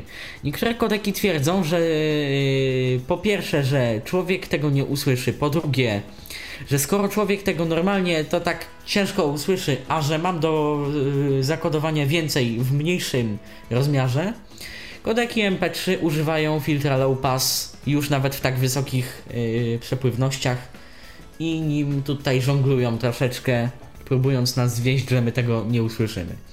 Wielokrotnie to jest oczywiście prawda, czasami to się jednak przydaje. Od chociażby, by uchwycić popularny pilot 19 kHz, jeśli coś nagrywamy z radia, albo inny telewizor na przykład, około 16 kHz pisk. No wtedy możemy mieć z tym problem, co po niższych bitrate'ach. A jednak jeżeli, do OGG. No właśnie, jeżeli chodzi o OGG, mm, to czy on też umoż... czy on umożliwia zapisywanie OGG? w, w stereo, joint stereo? Bo stereo oczywiście tak, ale te pozostałe jakieś takie parametry jak MP3? E, stereo tak i tak naprawdę tylko i wyłącznie stereo. OGG y, ma tak naprawdę swój własny schemat kodowania stereofonii, który troszeczkę bierze z Joint Stereo Middle Side i troszeczkę, nawet duże troszeczkę bierze z y, Intensity Stereo. Także tak naprawdę bardziej to bazuje na Joint Stereo, przy czym dość inteligentnie zrobionym, że w miarę bitrate'u i większej przepływności, w miarę zwiększania się przepływności bitów, zmniejsza się tak naprawdę ingerencja yy, kodowaniem typu middle sites. Natomiast niestety, tu ta słaba strona, o której mówiłem wcześniej, zostaje dość dużo ingerencji intensity stereo, przez co można czasami usłyszeć takiego pewnego rodzaju parametryczność, taką to mi się kojarzy dla y, ludzi, którzy się mm, chcą bawić w radio i tak dalej z kompresorem na dwóch niezależnych kanałach. Że czasami prawy kanał się ścisza, lewy nie, lewy kanał się ścisza, prawy y, nie i on tak troszeczkę lata. To jest takie dziwne uczucie, które jednak nie jest zbyt miłe dla ucha czasami. I on to nawet wykorzystuje niestety w wysokich przepływnościach bitowych. W ogóle ja się spotkałem e, też e, słuchając e, no, niektórych streamów w OGG, ale to raczej właśnie w takich niskich przepływnościach bitowych, że właśnie to, to stereo tak falowało dosyć, dosyć dziwnie. Także na przykład no, w jakości tam powiedzmy 64 albo 80 kilobitów na sekundę to już brzmiało no, w porównaniu do MP3 zdecydowanie lepiej, natomiast no, jeżeli mamy już, jeżeli słuchaliśmy tego na słuchawkach, można było mieć pewne zastrzeżenia. No ale to jest wiadomo kompresja stratna i na to się mm, wiele nie I tak poradzi. naprawdę i tak chwała za to temu kodekowi, że on sobie tyle z tym jest w stanie dać rady. A Że pytanie, on sobie mimo wszystko radzi. a pytanie, czy w ogóle opłaca się zapisywać nasze cyfrowe muzyczne zbiory w OGG? Nie, w OGG opłaca się, jeśli mamy na to czas, chęci i wiemy jak to zrobić, opłaca się nadawać w radiu internetowym lub. Mm, znaczy, może nie w radiu internetowym. OGG jest, nie ukrywam, najczęściej takim formatem, który y, jest stosowany dla dużych korporacyjnych stacji, który jest y, tak naprawdę służy do montowania, do montowania, do podmontowywania strumieni o dość wysokiej jakości dla radii naziemnych. To jest jednak bardziej ku temu skierowany format. e, No dobrze, to mamy kolejny format e, kompresji stratnej za nami. To teraz o czym? AAC? AC i AC+, bo to jest też dość ciekawe i o tym też byśmy mogli mówić długo. Mm. AAC i AAC+, to nie to samo. Więc czym to tak się Żeby różni? Przynaj- przynajmniej jasność. pokrótce powiedzmy. AAC jest kodekiem o e, tak naprawdę naturalnie zmiennej szybkości transmisji bitów. W nim jest oczywiście parametr bitrate'u, ale on jest tak naprawdę parametrem orientacyjnym. Na zasadzie jak zadeklarujemy mu szybkość 128 kilobitów na sekundę, to yy, jak będzie trzeba, AAC wykorzysta 86, jak będzie trzeba, wykorzysta 174 kilobity na sekundę, bo on to tak naprawdę bierze tylko za poniekąd wyznacznik jakości, jakie to ma być mniej więcej. Na zasadzie 32 niskie, 192 wysokie. I ustala tak naprawdę kilka, kilkadziesiąt parametrów, do których albo mamy dostęp, ale są one zaawansowane, albo w zasadzie nie mamy dostępu i to tak naprawdę nimi steruje, biorąc pod uwagę tą jakość. I to jest Plus AC. natomiast. Tak. Tak zwany Low Complexity AAC, czyli AAC niskiej złożoności. Oczywiście AAC bez plusa ma jeszcze kilka innych typ, kilka innych profili, tak zwanych. y, To się fachowo profilami nazywa. Generalnie one się niewiele różnią dla, dla ucha i niewiele różnią, jeśli chodzi o rozmiar pliku, o, o takie parametry, które by miały coś nam znaczyć. Różnią się troszeczkę w schemacie kodowania, ale to jest, to jest już dość zaawansowana sprawa. AAC Plus natomiast jest formatem, który na bazie AAC został wymyślony przez y, firmę Orban, producenta dość wysokiej jakości procesorów radiowych i emisyjnych i w ogóle ciekawego sprzętu, która to opracowała taki program, co się nazywał OptiCodec, głównie z myślą o nadawaniu w radiu internetowym. Bo co muszę powiedzieć na wstępie? Taka moja maksyma na dziś. Nie opłaca się archiwizować rzeczy, muzyki, zbiorów w AAC. Plus. A w AAC W zasadzie zwykłym? w zwykłym też nie, aczkolwiek, yy, aczkolwiek da się z tego kodeka coś wyciągnąć. Spotkałem się niejednokrotnie z płytami CD zripowanymi, to jest zgranymi do internetu w AAC w przepływnościach od 300 do tam 400 kilobitów. Nie grało to źle, aczkolwiek zawsze to jest jednak stratne. Temat MP3 cały czas do nas powraca. Michał napisał: W Lame koduje się w joint stereo. Uzasadnienie. W obecnych wersjach e, Lame algorytm e, przełączania ramek mid-side jest bardzo zaawansowany. Joint jest lepsze, ponieważ e, jeśli materiał nie ma zarąbiście rozwalonego stereo, to część bitów strumienia zaoszczędzona na niezależnym kodowaniu kanałów ma i marnuje na nią y, cenne bity, zamiast poświęcić e, na dokładniejsze odwzorowanie niższych słyszalnych częstotliwości. Także to jeszcze tak. Święta racja w częstotliwości, w przepływnościach do maksymalnie tych 192-160 kilobitów, bo tak naprawdę od między 224 na przykład, czy 256 yy, w stereo, a 320 różnica jest niewielka, a to wynika z błędu projektowego, to jest błędu, z założenia projektowego MP3 i stosowanej w nim transformaty kosinusoidalnej. Skoro tak piszesz mi, ale to pewnie się znasz, więc i o tym Ci mogę powiedzieć. Że jest to po prostu przedstawienie wysokich częstotliwości jako sinus, więc odwzorowanie tak naprawdę wysokich częstotliwości i tak nie będzie idealne, i tak nie będzie idealne, zawsze będzie zniekształcane. Choćbyśmy sobie zrobili, yy, skoro znasz tak Lejma, pewnie będziesz wiedział o co chodzi, z przełącznikiem free format MP3, która będzie miała 1200 kilobitów na sekundę, bo oczywiście tak się też da, ale nie będzie to bynajmniej odtworzone przez większość odtwarzaczy, to tak w ramach ciekawostki. No więc tak, mamy y, kwestię dotyczącą MP3. Podejrzewam, że to MP3 jeszcze do nas będzie wracać, bo ja tak zresztą czułem, wracało, że ja tak zresztą bumerang. czułem, że Dlatego- MP3 to jednak y, najpopularniejszy format i y, no wszyscy jednak będą się zdecydowa- decydowali na zapis y, w formatach y, MP3. Natomiast y, co jeszcze z tych formatów kompresji stratnej? No to jeszcze o Windows Media myślę, że możemy. Tym, o właśnie, jeszcze AC. bym dokończył o tym AC Plusie, bo, bo to nie jest, tak jak powiedziałem wcześniej, format, w którym należy i w którym warto zapisywać dane cyfrowe. To jest format, który po pierwsze jest głównie do y, radia internetowego, do transmisji strumieniowych, po drugie do transmisji strumieniowych mobilnych, transmisji strumieniowych bardzo niskiej przepływności. Tam się stosuje przepływności bitowe rzędu 24-32 kilobitów na sekundę. Czasami 48, a czasami i 10. Spotkałem się z takim strumieniem kiedyś. Generalnie format ten zapisuje mało naturalnego dźwięku. To jest do kilku kiloherców, kilkunastu w wysokich przepływnościach bitów. A całą resztę na bazie tego, co zapiszę y, w dźwięku słyszalnym i na bazie kilku, kilkunastu kilobitów informacji, które zapiszę sobie, że tak powiem, na boku, y, rekonstruuję za pomocą takiego algorytmu SBR, to jest Spectral Band Replication bodajże to się nazywa. Bardzo zaawansowany algorytm i myślę nie miejsce i nie czas na jego opisywanie. Zajmuje się właśnie rekonstrukcją i dorabianiem, można powiedzieć, sztucznej góry, która ma przypominać tą naturalną. A mamy efekt tak zwanej blachy, ja to określam. Tak, blachy, puszki, jak kto zwał, tak kto zwał, ale jest to efekt dość sztuczny, jest to, jest to dość nieciekawe, ale czasami w radiu internetowym się to sprawdza. A co powiesz o samym ACU? Y, O ile pamiętam, to urządzenia Apple y, korzystają dosyć chętnie y, z plików AAC zapisanych w 128 kilobitów na sekundę. Nawet chyba iTunes umożliwia konwersję do, y, do tego formatu. Tak, ale to jest AAC zwykły. No właśnie, AC no nie właśnie. AC+. O tym, o tym miałem powiedzieć i o to E, cię no. zapytać. Czy to się w ogóle opłaca tak naprawdę?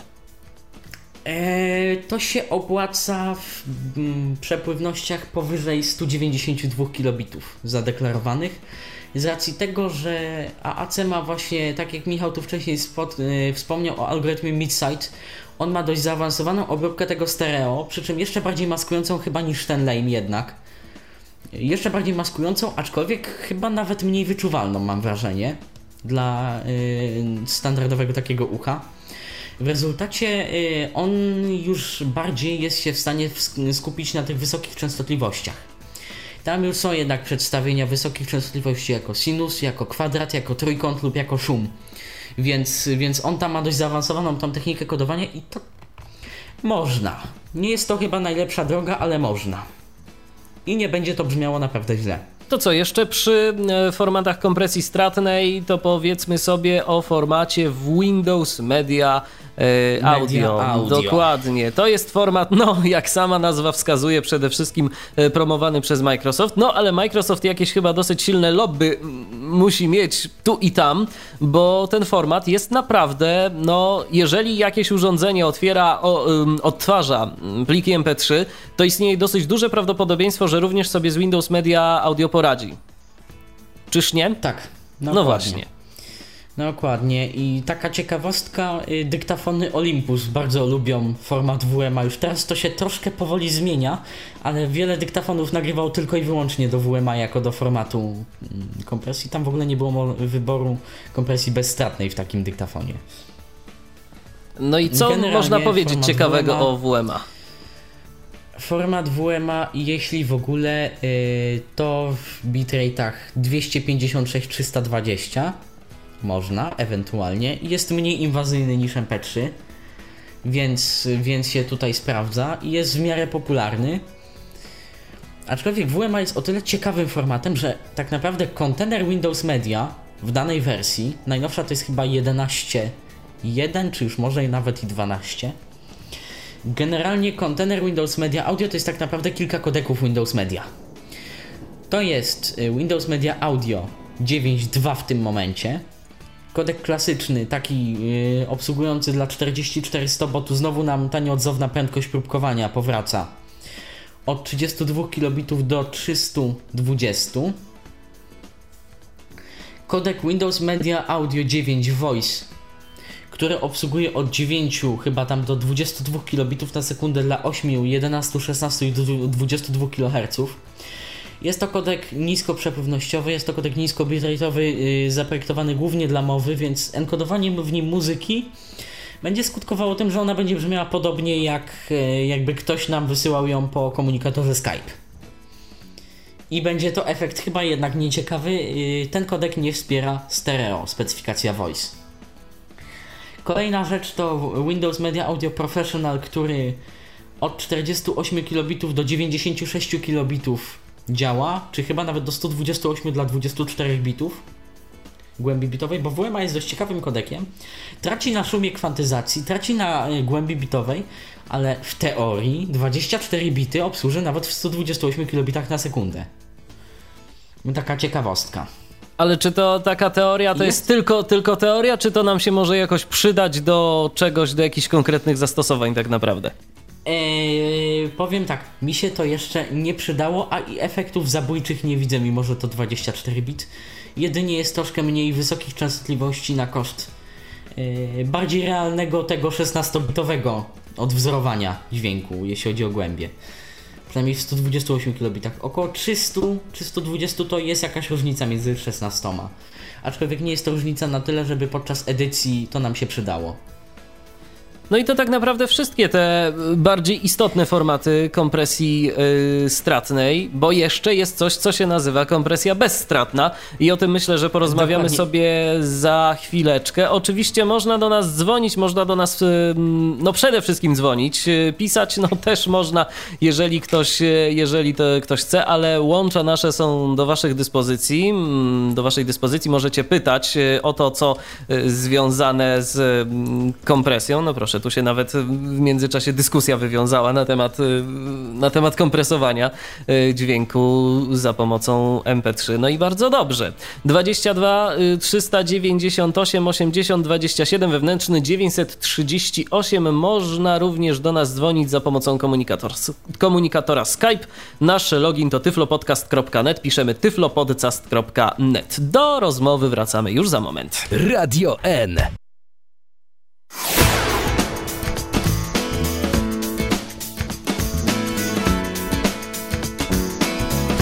A my wracamy do naszej e, dzisiejszej audycji, wracamy do Tyflo Podcastu na antenie Radia N. Dziś, przypominam, rozmawiamy o cyfrowym e, zapisie dźwięku, o kompresji i o tym wszystkim, e, co no, przydatne jest, jeżeli chcemy zapisać nasz dźwięk w dobrej jakości. Mm, cały czas dyskusja na temat zapisu stereofonicznego mm, plików MP3 trwa. Jeszcze Michał napisał w, mm, do mnie wiadomość następującą.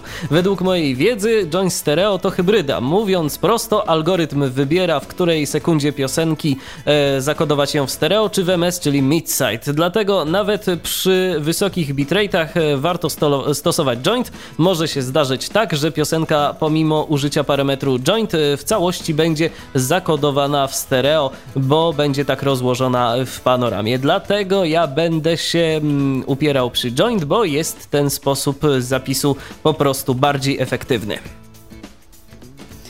E, I słusznie, i się upieraj, i każdy i tak będzie wybierał swoje, i tak będzie wybierał swoje, bo ja mam takie dziwne, nieodzowne wrażenie, że tu już jest troszeczkę mm, co kto słyszy i co komu bardziej w statności przeszkadza. Mam takie wrażenie, bo nie mylisz się, joint stereo w najnowszych lejmach jest czymś w rodzaju hybrydy, bo tak naprawdę, tak naprawdę parametr minus F, czyli force joint stereo wymusza zużycie yy, middle side na, na wszystkich ramkach próbuję sobie to dobrać, aczkolwiek ja mam wrażenie, że czasami mm, stereo brzmi to jednak efektywniej niż, niż w joint. Mówię tu o bitrate'ach 256-320.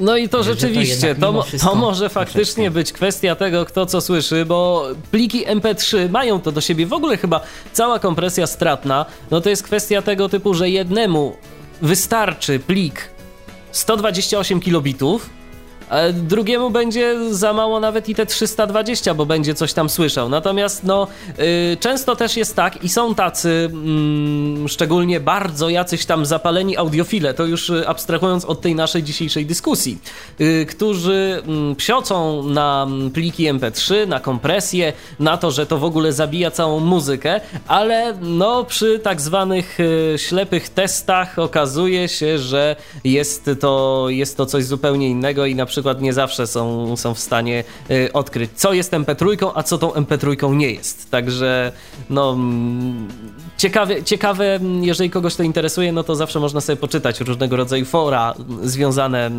z takim audiem profesjonalnym, że tak powiem, Od dyskusji. Hydrogen Audio, takie jedno z, jedno z y, bardziej znanych forów na ten temat. No właśnie. W języku angielskim jest, więc jak ktoś, ktoś jakoś tam ten język zna, zainteresowanym jest, to może poczytać. Oczywiście to jest jedno z forów, no i to jest forum, więc tam oprócz porządnych treści może się zdarzyć no różnie, bo to jest jednak forum dyskusyjne. Aczkolwiek jak ktoś jest zainteresowany, to poczytać sobie może tam na przykład. Y, to teraz przechodzimy do kolejnego typu y, dźwięków, y, czyli do mm, formatu i właściwie do typu kompresji. To jest kompresja bezstratna. No i teraz o co w tej kompresji bezstratnej tak naprawdę chodzi w porównaniu do kompresji stratnej? Kom tak, otóż w kompresji bezstratnej chodzi głównie o to, aby zapisać dane dźwięku PCM, dźwięku czystego, źródłowego jednocześnie zmniejszając jego rozmiar. Wcześniej, y, więc ktoś teraz mógłby powiedzieć, że z naszych wcześniejszych wniosków no, nie da się zmniejszyć, bo albo jakość, znaczy mm, tony wysokie, uciąć jakieś częstotliwości, albo iść w ucinanie szumu kwantyzacyjnego i okrajanie głębi bitowej do bitów iluś. A i tu wszyscy ci, którzy tak uważają, są w błędzie, bo i da się zmniejszyć fakt, że mniej niż od takim na przykład MP3, Da się zmniejszyć rozmiar pliku y, WAVE, da się zmniejszyć rozmiar pliku y, źródłowego, po prostu kompresując go. Czyli mm, może troszeczkę niedokładnie się wyraziłem. Kompresując to jest używając czegoś w rodzaju zipa do y, danych audio. Przy czym jak zrobimy sobie archiwum zip, to ono będzie najpierw wymagało rozpakowania, aby je odczytać. Kompresory bezstratne mają za zadanie zrobienie takiego pliku, który będzie y, jednocześnie mniejszy od oryginału, ale odczytywalny jakby z miejsca.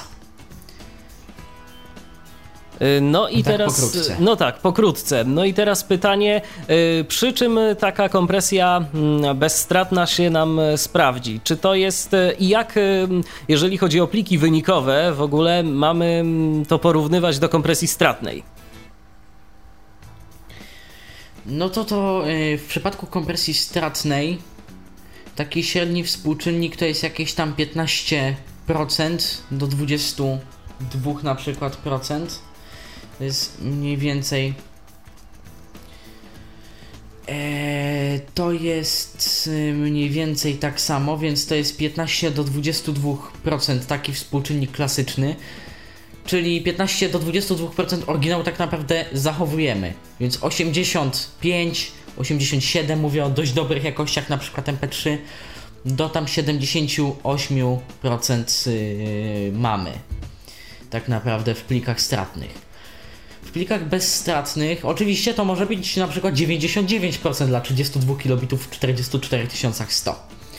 Natomiast generalnie yy, pliki bezstratne to są pliki, które, yy, których współczynnik kompresji wynosi około 20%, e, znaczy około 80%, 85% oryginału.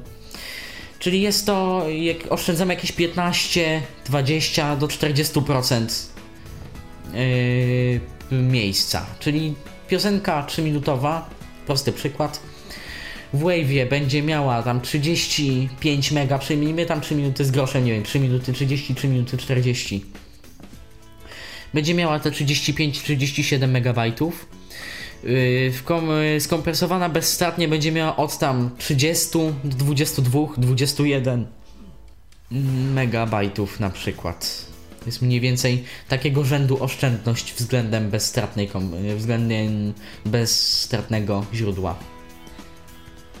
No dobrze, a teraz y, czego warto używać do kompresji plików, y, mm, do kompresji bezstratnej oczywiście, bo tu także mamy y, kilka formatów i no, są dosyć ciekawe. Myślę, że warto o nich coś powiedzieć. Tak naprawdę myślę, że tutaj poza jednym formatem, o którym może troszeczkę później coś, to od wyboru do koloru kodeków jest około 7 czy 9 takich dość mniej lub yy, węziej lub szerzej znanych, więc yy, tak naprawdę one się mogą co najwyżej różnić współczynnikiem kompresji, chociaż to też jest troszeczkę tak, że yy, w kompresji bezstratnej już trzeba brać pod uwagę, jakiego typu materiał kompresujemy. To nie jest tak, że mamy bitrate, stałą przepływność bitów, czy nawet taką zadeklarowaną jak w AAC, zwykłym, nie plus. Tam już niestety mamy coś w rodzaju Q albo y, compression ratio się ten parametr nazywa.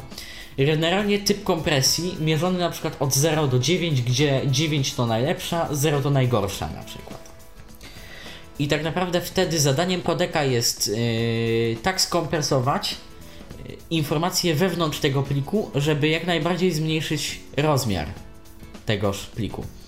I teraz są pliki, są typy danych, które skompresujemy tak, że w zasadzie ze 100 MB będziemy mieć 30 KB od na przykład sama cisza.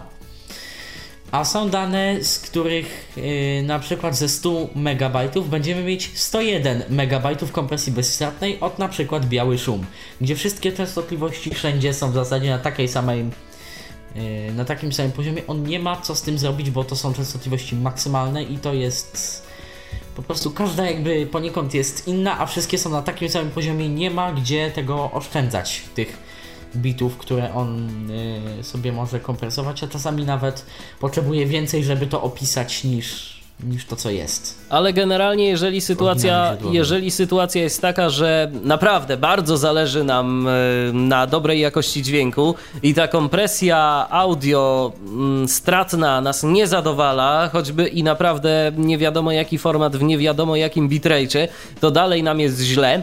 To y, mając do wyboru coś y, bezstratnego, a zwykły plik y, WAV, no to chyba lepiej jednak się pokusić o tą bezstratną kompresję. No tak, bo to jest jednak jakaś tam oszczędność tego miejsca na dysku, zdecydowana. No to co polecamy do kompresji bezstratnej? Yy, tak, zamykając wątek poprzedniej kompresji stratnej, yy, Windows Media Audio jest kontenerem, który wśród swoich pięciu kodeków, wymieniony wcześniej Windows Media Professional, Windows Media 9.2, ten klasyczny taki, Windows Media Voice, aclp.net to jest taki yy, też teoretycznie do głosu, aczkolwiek inaczej zaprojektowany kodek i Windows Media Audio 9 Lossless. To jest y, format bezstratny, który ma stosunkowo małą efektywność, jeśli chodzi o zmniejszanie tych plików, bo w ogóle w formatach y, bezstratnych już nie ma gorszych, lepszych, jeśli chodzi o jakość. Format bezstatny jest bezstatny, więc tutaj jakby nie ma, nie ma co. Taka banalna sentencja, aczkolwiek y, w razie gdyby ktoś pytał, czy można y, coś stracić w formacie bezstatnym, to co najwyżej przez błąd programu konsolowego, jeśli nam się na przykład coś wysypie plik się w połowie przerwie lub się jakaś ramka uszkodzi, wtedy tak. Generalnie nie.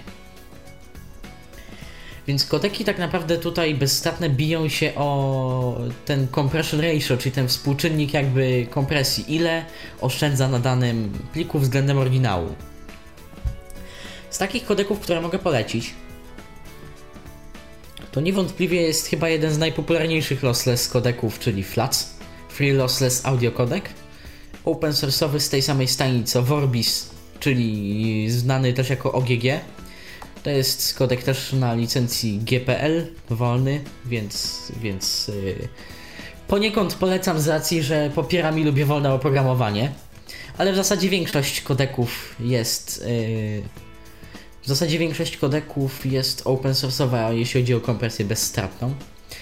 Kolejny kodek to AP, tak zwany Monkeys Audio. Pliki mają rozszerzenie .ap, stąd też i, i to się jakby na moje usta tutaj AP rzuciło jako pierwsze. Kodek w niektórych przypadkach mm, potrafi osiągnąć większy współczynnik kompresji niż FLAC, w niektórych wręcz przeciwnie zawodzi na całej linii. Dość trudny w jego odtwarzaniu i o ile FLAC kilka odtwarzaczy MP3 lub ewentualnie alter, alternatywne oprogramowanie Rockbox jest w stanie odtworzyć, z AP na niektórych odtwarzaczach MP3 Rockbox ma problemy. Yy, osobiście nie widziałem jeszcze MP3 z własnym oprogramowaniem odtwarzającej AP. Jak coś jest źle i ktoś z Was widział, to jak najbardziej na naszego Skype'a możecie dzwonić, możecie pisać. Ja nie widziałem do tej pory, mimo że śledziłem trochę tego rynku. jednak. Ewentualnie można pisać później pod komentarzami, yy, no właściwie pod tą audycją jako Pod komentarze. jeśli, Tak. ktoś, jeśli ktoś słucha, tak. Czy coś Prze- jeszcze? Przejdę do dość Mhm, no właśnie. E, Przejdę do dość ciekawych kodeków, które czasami potrafią mieć bardzo małe e, compression ratio, bardzo mały ten współczynnik. Jest taki kodek SHN, Shorten Audio się nazywa. To jest kodek nie mający opcji. On ma tylko opcję input file, output file. Pod- To jest kodek konsolowy, to jest, czyli w wierszu poleceń go odpalamy, w wierszu poleceń się nim obsługujemy. To jest kodek, który ma w zasadzie chyba 3 czy 4 w sumie parametry, bo ma plik wejściowy, plik wyjściowy, y, minus minus help, który mówi, że ten kodek w zasadzie nie ma opcji, podaje jak y, interpretować. Opcję czwartą, czyli jeśli wave jest y, RAW PCM, czyli jest beznagłówkowym wave'em, czyli nie ma opisanej informacji ile ym, kilobitu, znaczy ile sampling rate'u, ile prędkości próbkowania, ile głębi bitowej i ile kanałów możemy mu to wtedy ręcznie zadeklarować. Ciekawostką dotyczącą tego kodeka i dlaczego o nim mówię jest to, iż może on przenieść do 65 535 kanałów i e, Sporo. częstotliwość próbkowania do 640 tysięcy kHz. Jeżeli komuś byłoby to potrzebne, oczywiście. Natomiast, E, tak, y, natomiast oczywiście. jak y, z odtwarzaniem y, plików zapisanych za pomocą tego kodeka? Pewnie raczej mało rzeczy Fubar jest w stanie to 2000, który odtworzyć. jest oprogramowaniem wolnym, jest w stanie to odtworzyć. Dziś widziałem wtyczkę do Audio Compression Manager, do tego Windowsowego zbioru kodery, dekodery audio, która to odtwarzała. I mm, posiadam osobiście, a co za tym idzie, też widziałem wtyczkę, którą od, mm, która pozwala to odtwarzać w y, Winampie. Które jest chyba jednak mimo wszystko jednym z najpopularniejszych, także nawet to się powiedzmy da. No narzędzie, którym na pewno, pliku, format. na pewno pliku nie zepsujemy, ale czy on w miarę jakoś e, sensownie kompresuje te pliki, czy to po prostu taka, od taka ciekawostka? Od taka ciekawostka, to jest rzędu 5 do 20% przy plikach dwukanałowych. Podobno przy tych y, kilkadziesiąt kanałów radzi sobie zdecydowanie lepiej niż na przykład Flac. No to co No, mamy nie miałem jeszcze? okazji testować, więc, więc nie poręczę. Kolejny bardzo ciekawy kodek to jest Wavepack. Wavepack jest kodekiem, który ym, jest uważany za chyba mimo wszystko ten z najlepszym współczynnikiem kompresji, aczkolwiek w zasadzie w niewielu miejscach jesteśmy w stanie go odtworzyć.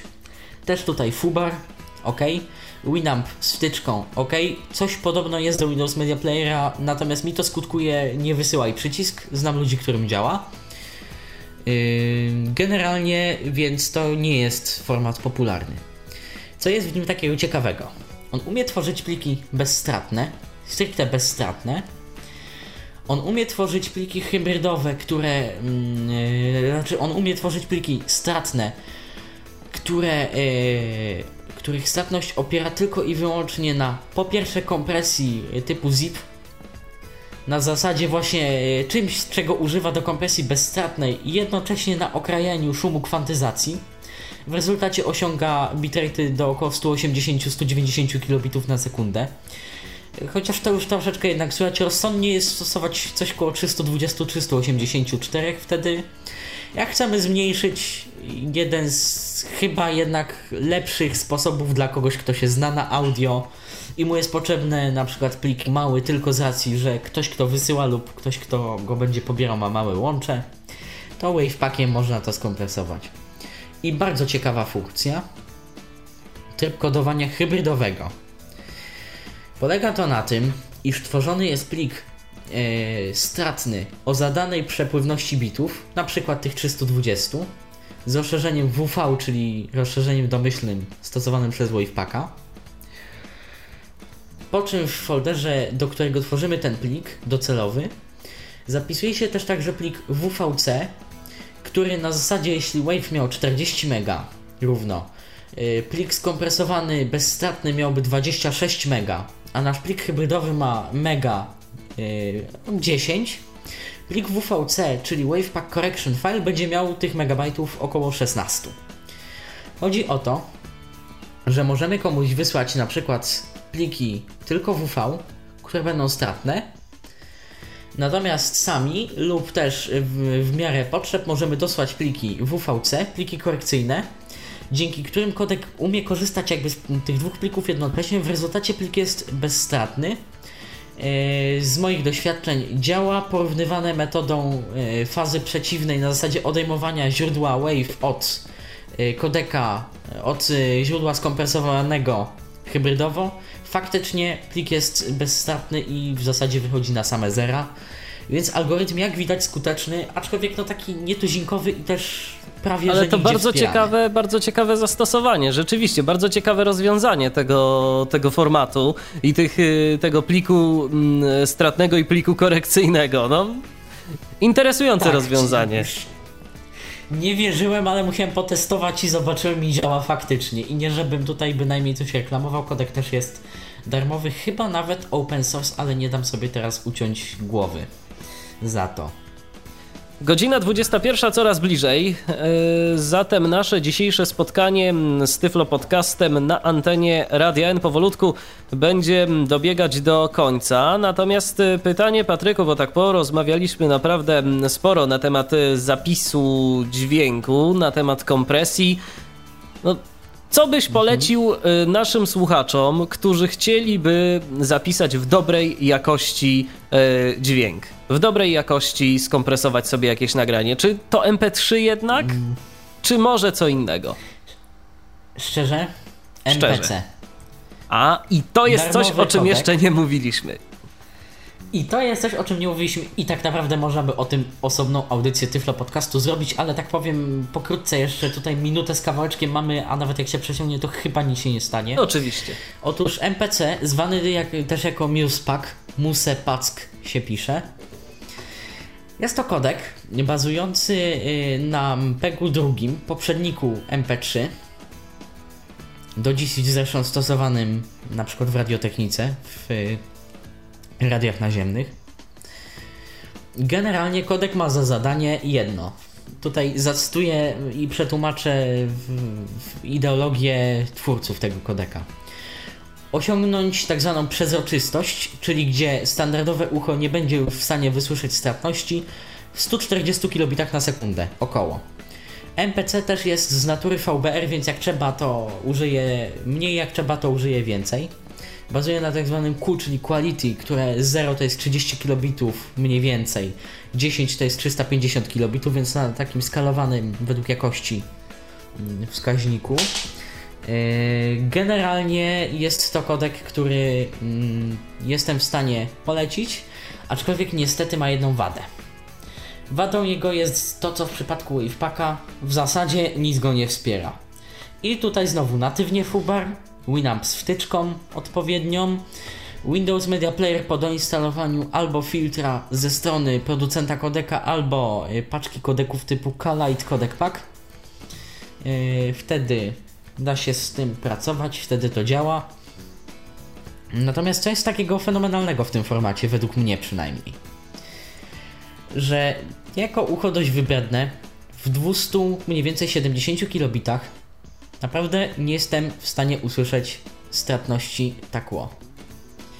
Przy porównaniu tego ze źródłem oczywiście ona jest, ale ten kodek y, traci to w taki sposób, traci informacje w taki sposób, żeby to faktycznie dla ucha nie było słyszalne. I myślę, że to jest kodek, który ma najlepiej wybalansowane y, stratność pomiędzy wysokimi częstotliwościami, które da się wymusić, i y, mm, i y, obcinaniem kompresją. wysokich częstotliwości. O. A co za tym idzie też i rozmiarem. Co jest jeszcze ciekawe, tak naprawdę kodek w swojej dokumentacji udostępnia nam coś koło 10-11 przełączników, którymi mi osobiście udało się z powrotem w zasadzie dojść do źródła, czyli do pliku teoretycznie skompresowanego statnie, który miał 359, 1359 kilobitów na sekundę i miał rozmiar źródło 40 MB, ten plik 38 chyba, czy 37. No to już kompresja Mega. niewielka, ale za to jakość była. Ktoś... jeśli ktoś e, się zna, jeśli ktoś się interesuje, lubi eksperymentować, też polecam. Dość ciekawą e, cechą jest też e, to stereo mid-side, o którym wcześniej dyskutowaliśmy w stosunku do MP3, które między innymi w 250 mniej więcej kilobitach pozwala na przy usunięciu wokalu, jak ktoś by czasami chciał sobie pośpiewać, karaoke zrobić, i te MP3 po zrobieniu tego karaoke są takie, takie niedoskonałe, to w MPC tego problemu przy odpowiedniej konfiguracji w zasadzie w takiej przepływności bitowej nie ma. A ja mm, pozwolę sobie, y, tak, bo myślę, że już będziemy zmierzać powolutku do końca. Ja mm, pozwolę sobie. Tak, i, ja pozwolę sobie tak na koniec powiedzieć, że oczywiście to, co mówiliśmy dziś w naszej dzisiejszej audycji i to, o czym rozmawialiśmy, no to są jakieś powiedzmy wskazówki, które być może Wam e, się do czegoś przydadzą. Natomiast e, jeżeli. Można, ale nie trzeba wykorzystać. Jeżeli wam zależy na tym, żeby no te, ta muzyka, którą kompresujecie, była na miarę waszych potrzeb, to rada jest najprostsza. Po prostu słuchać plików wynikowych.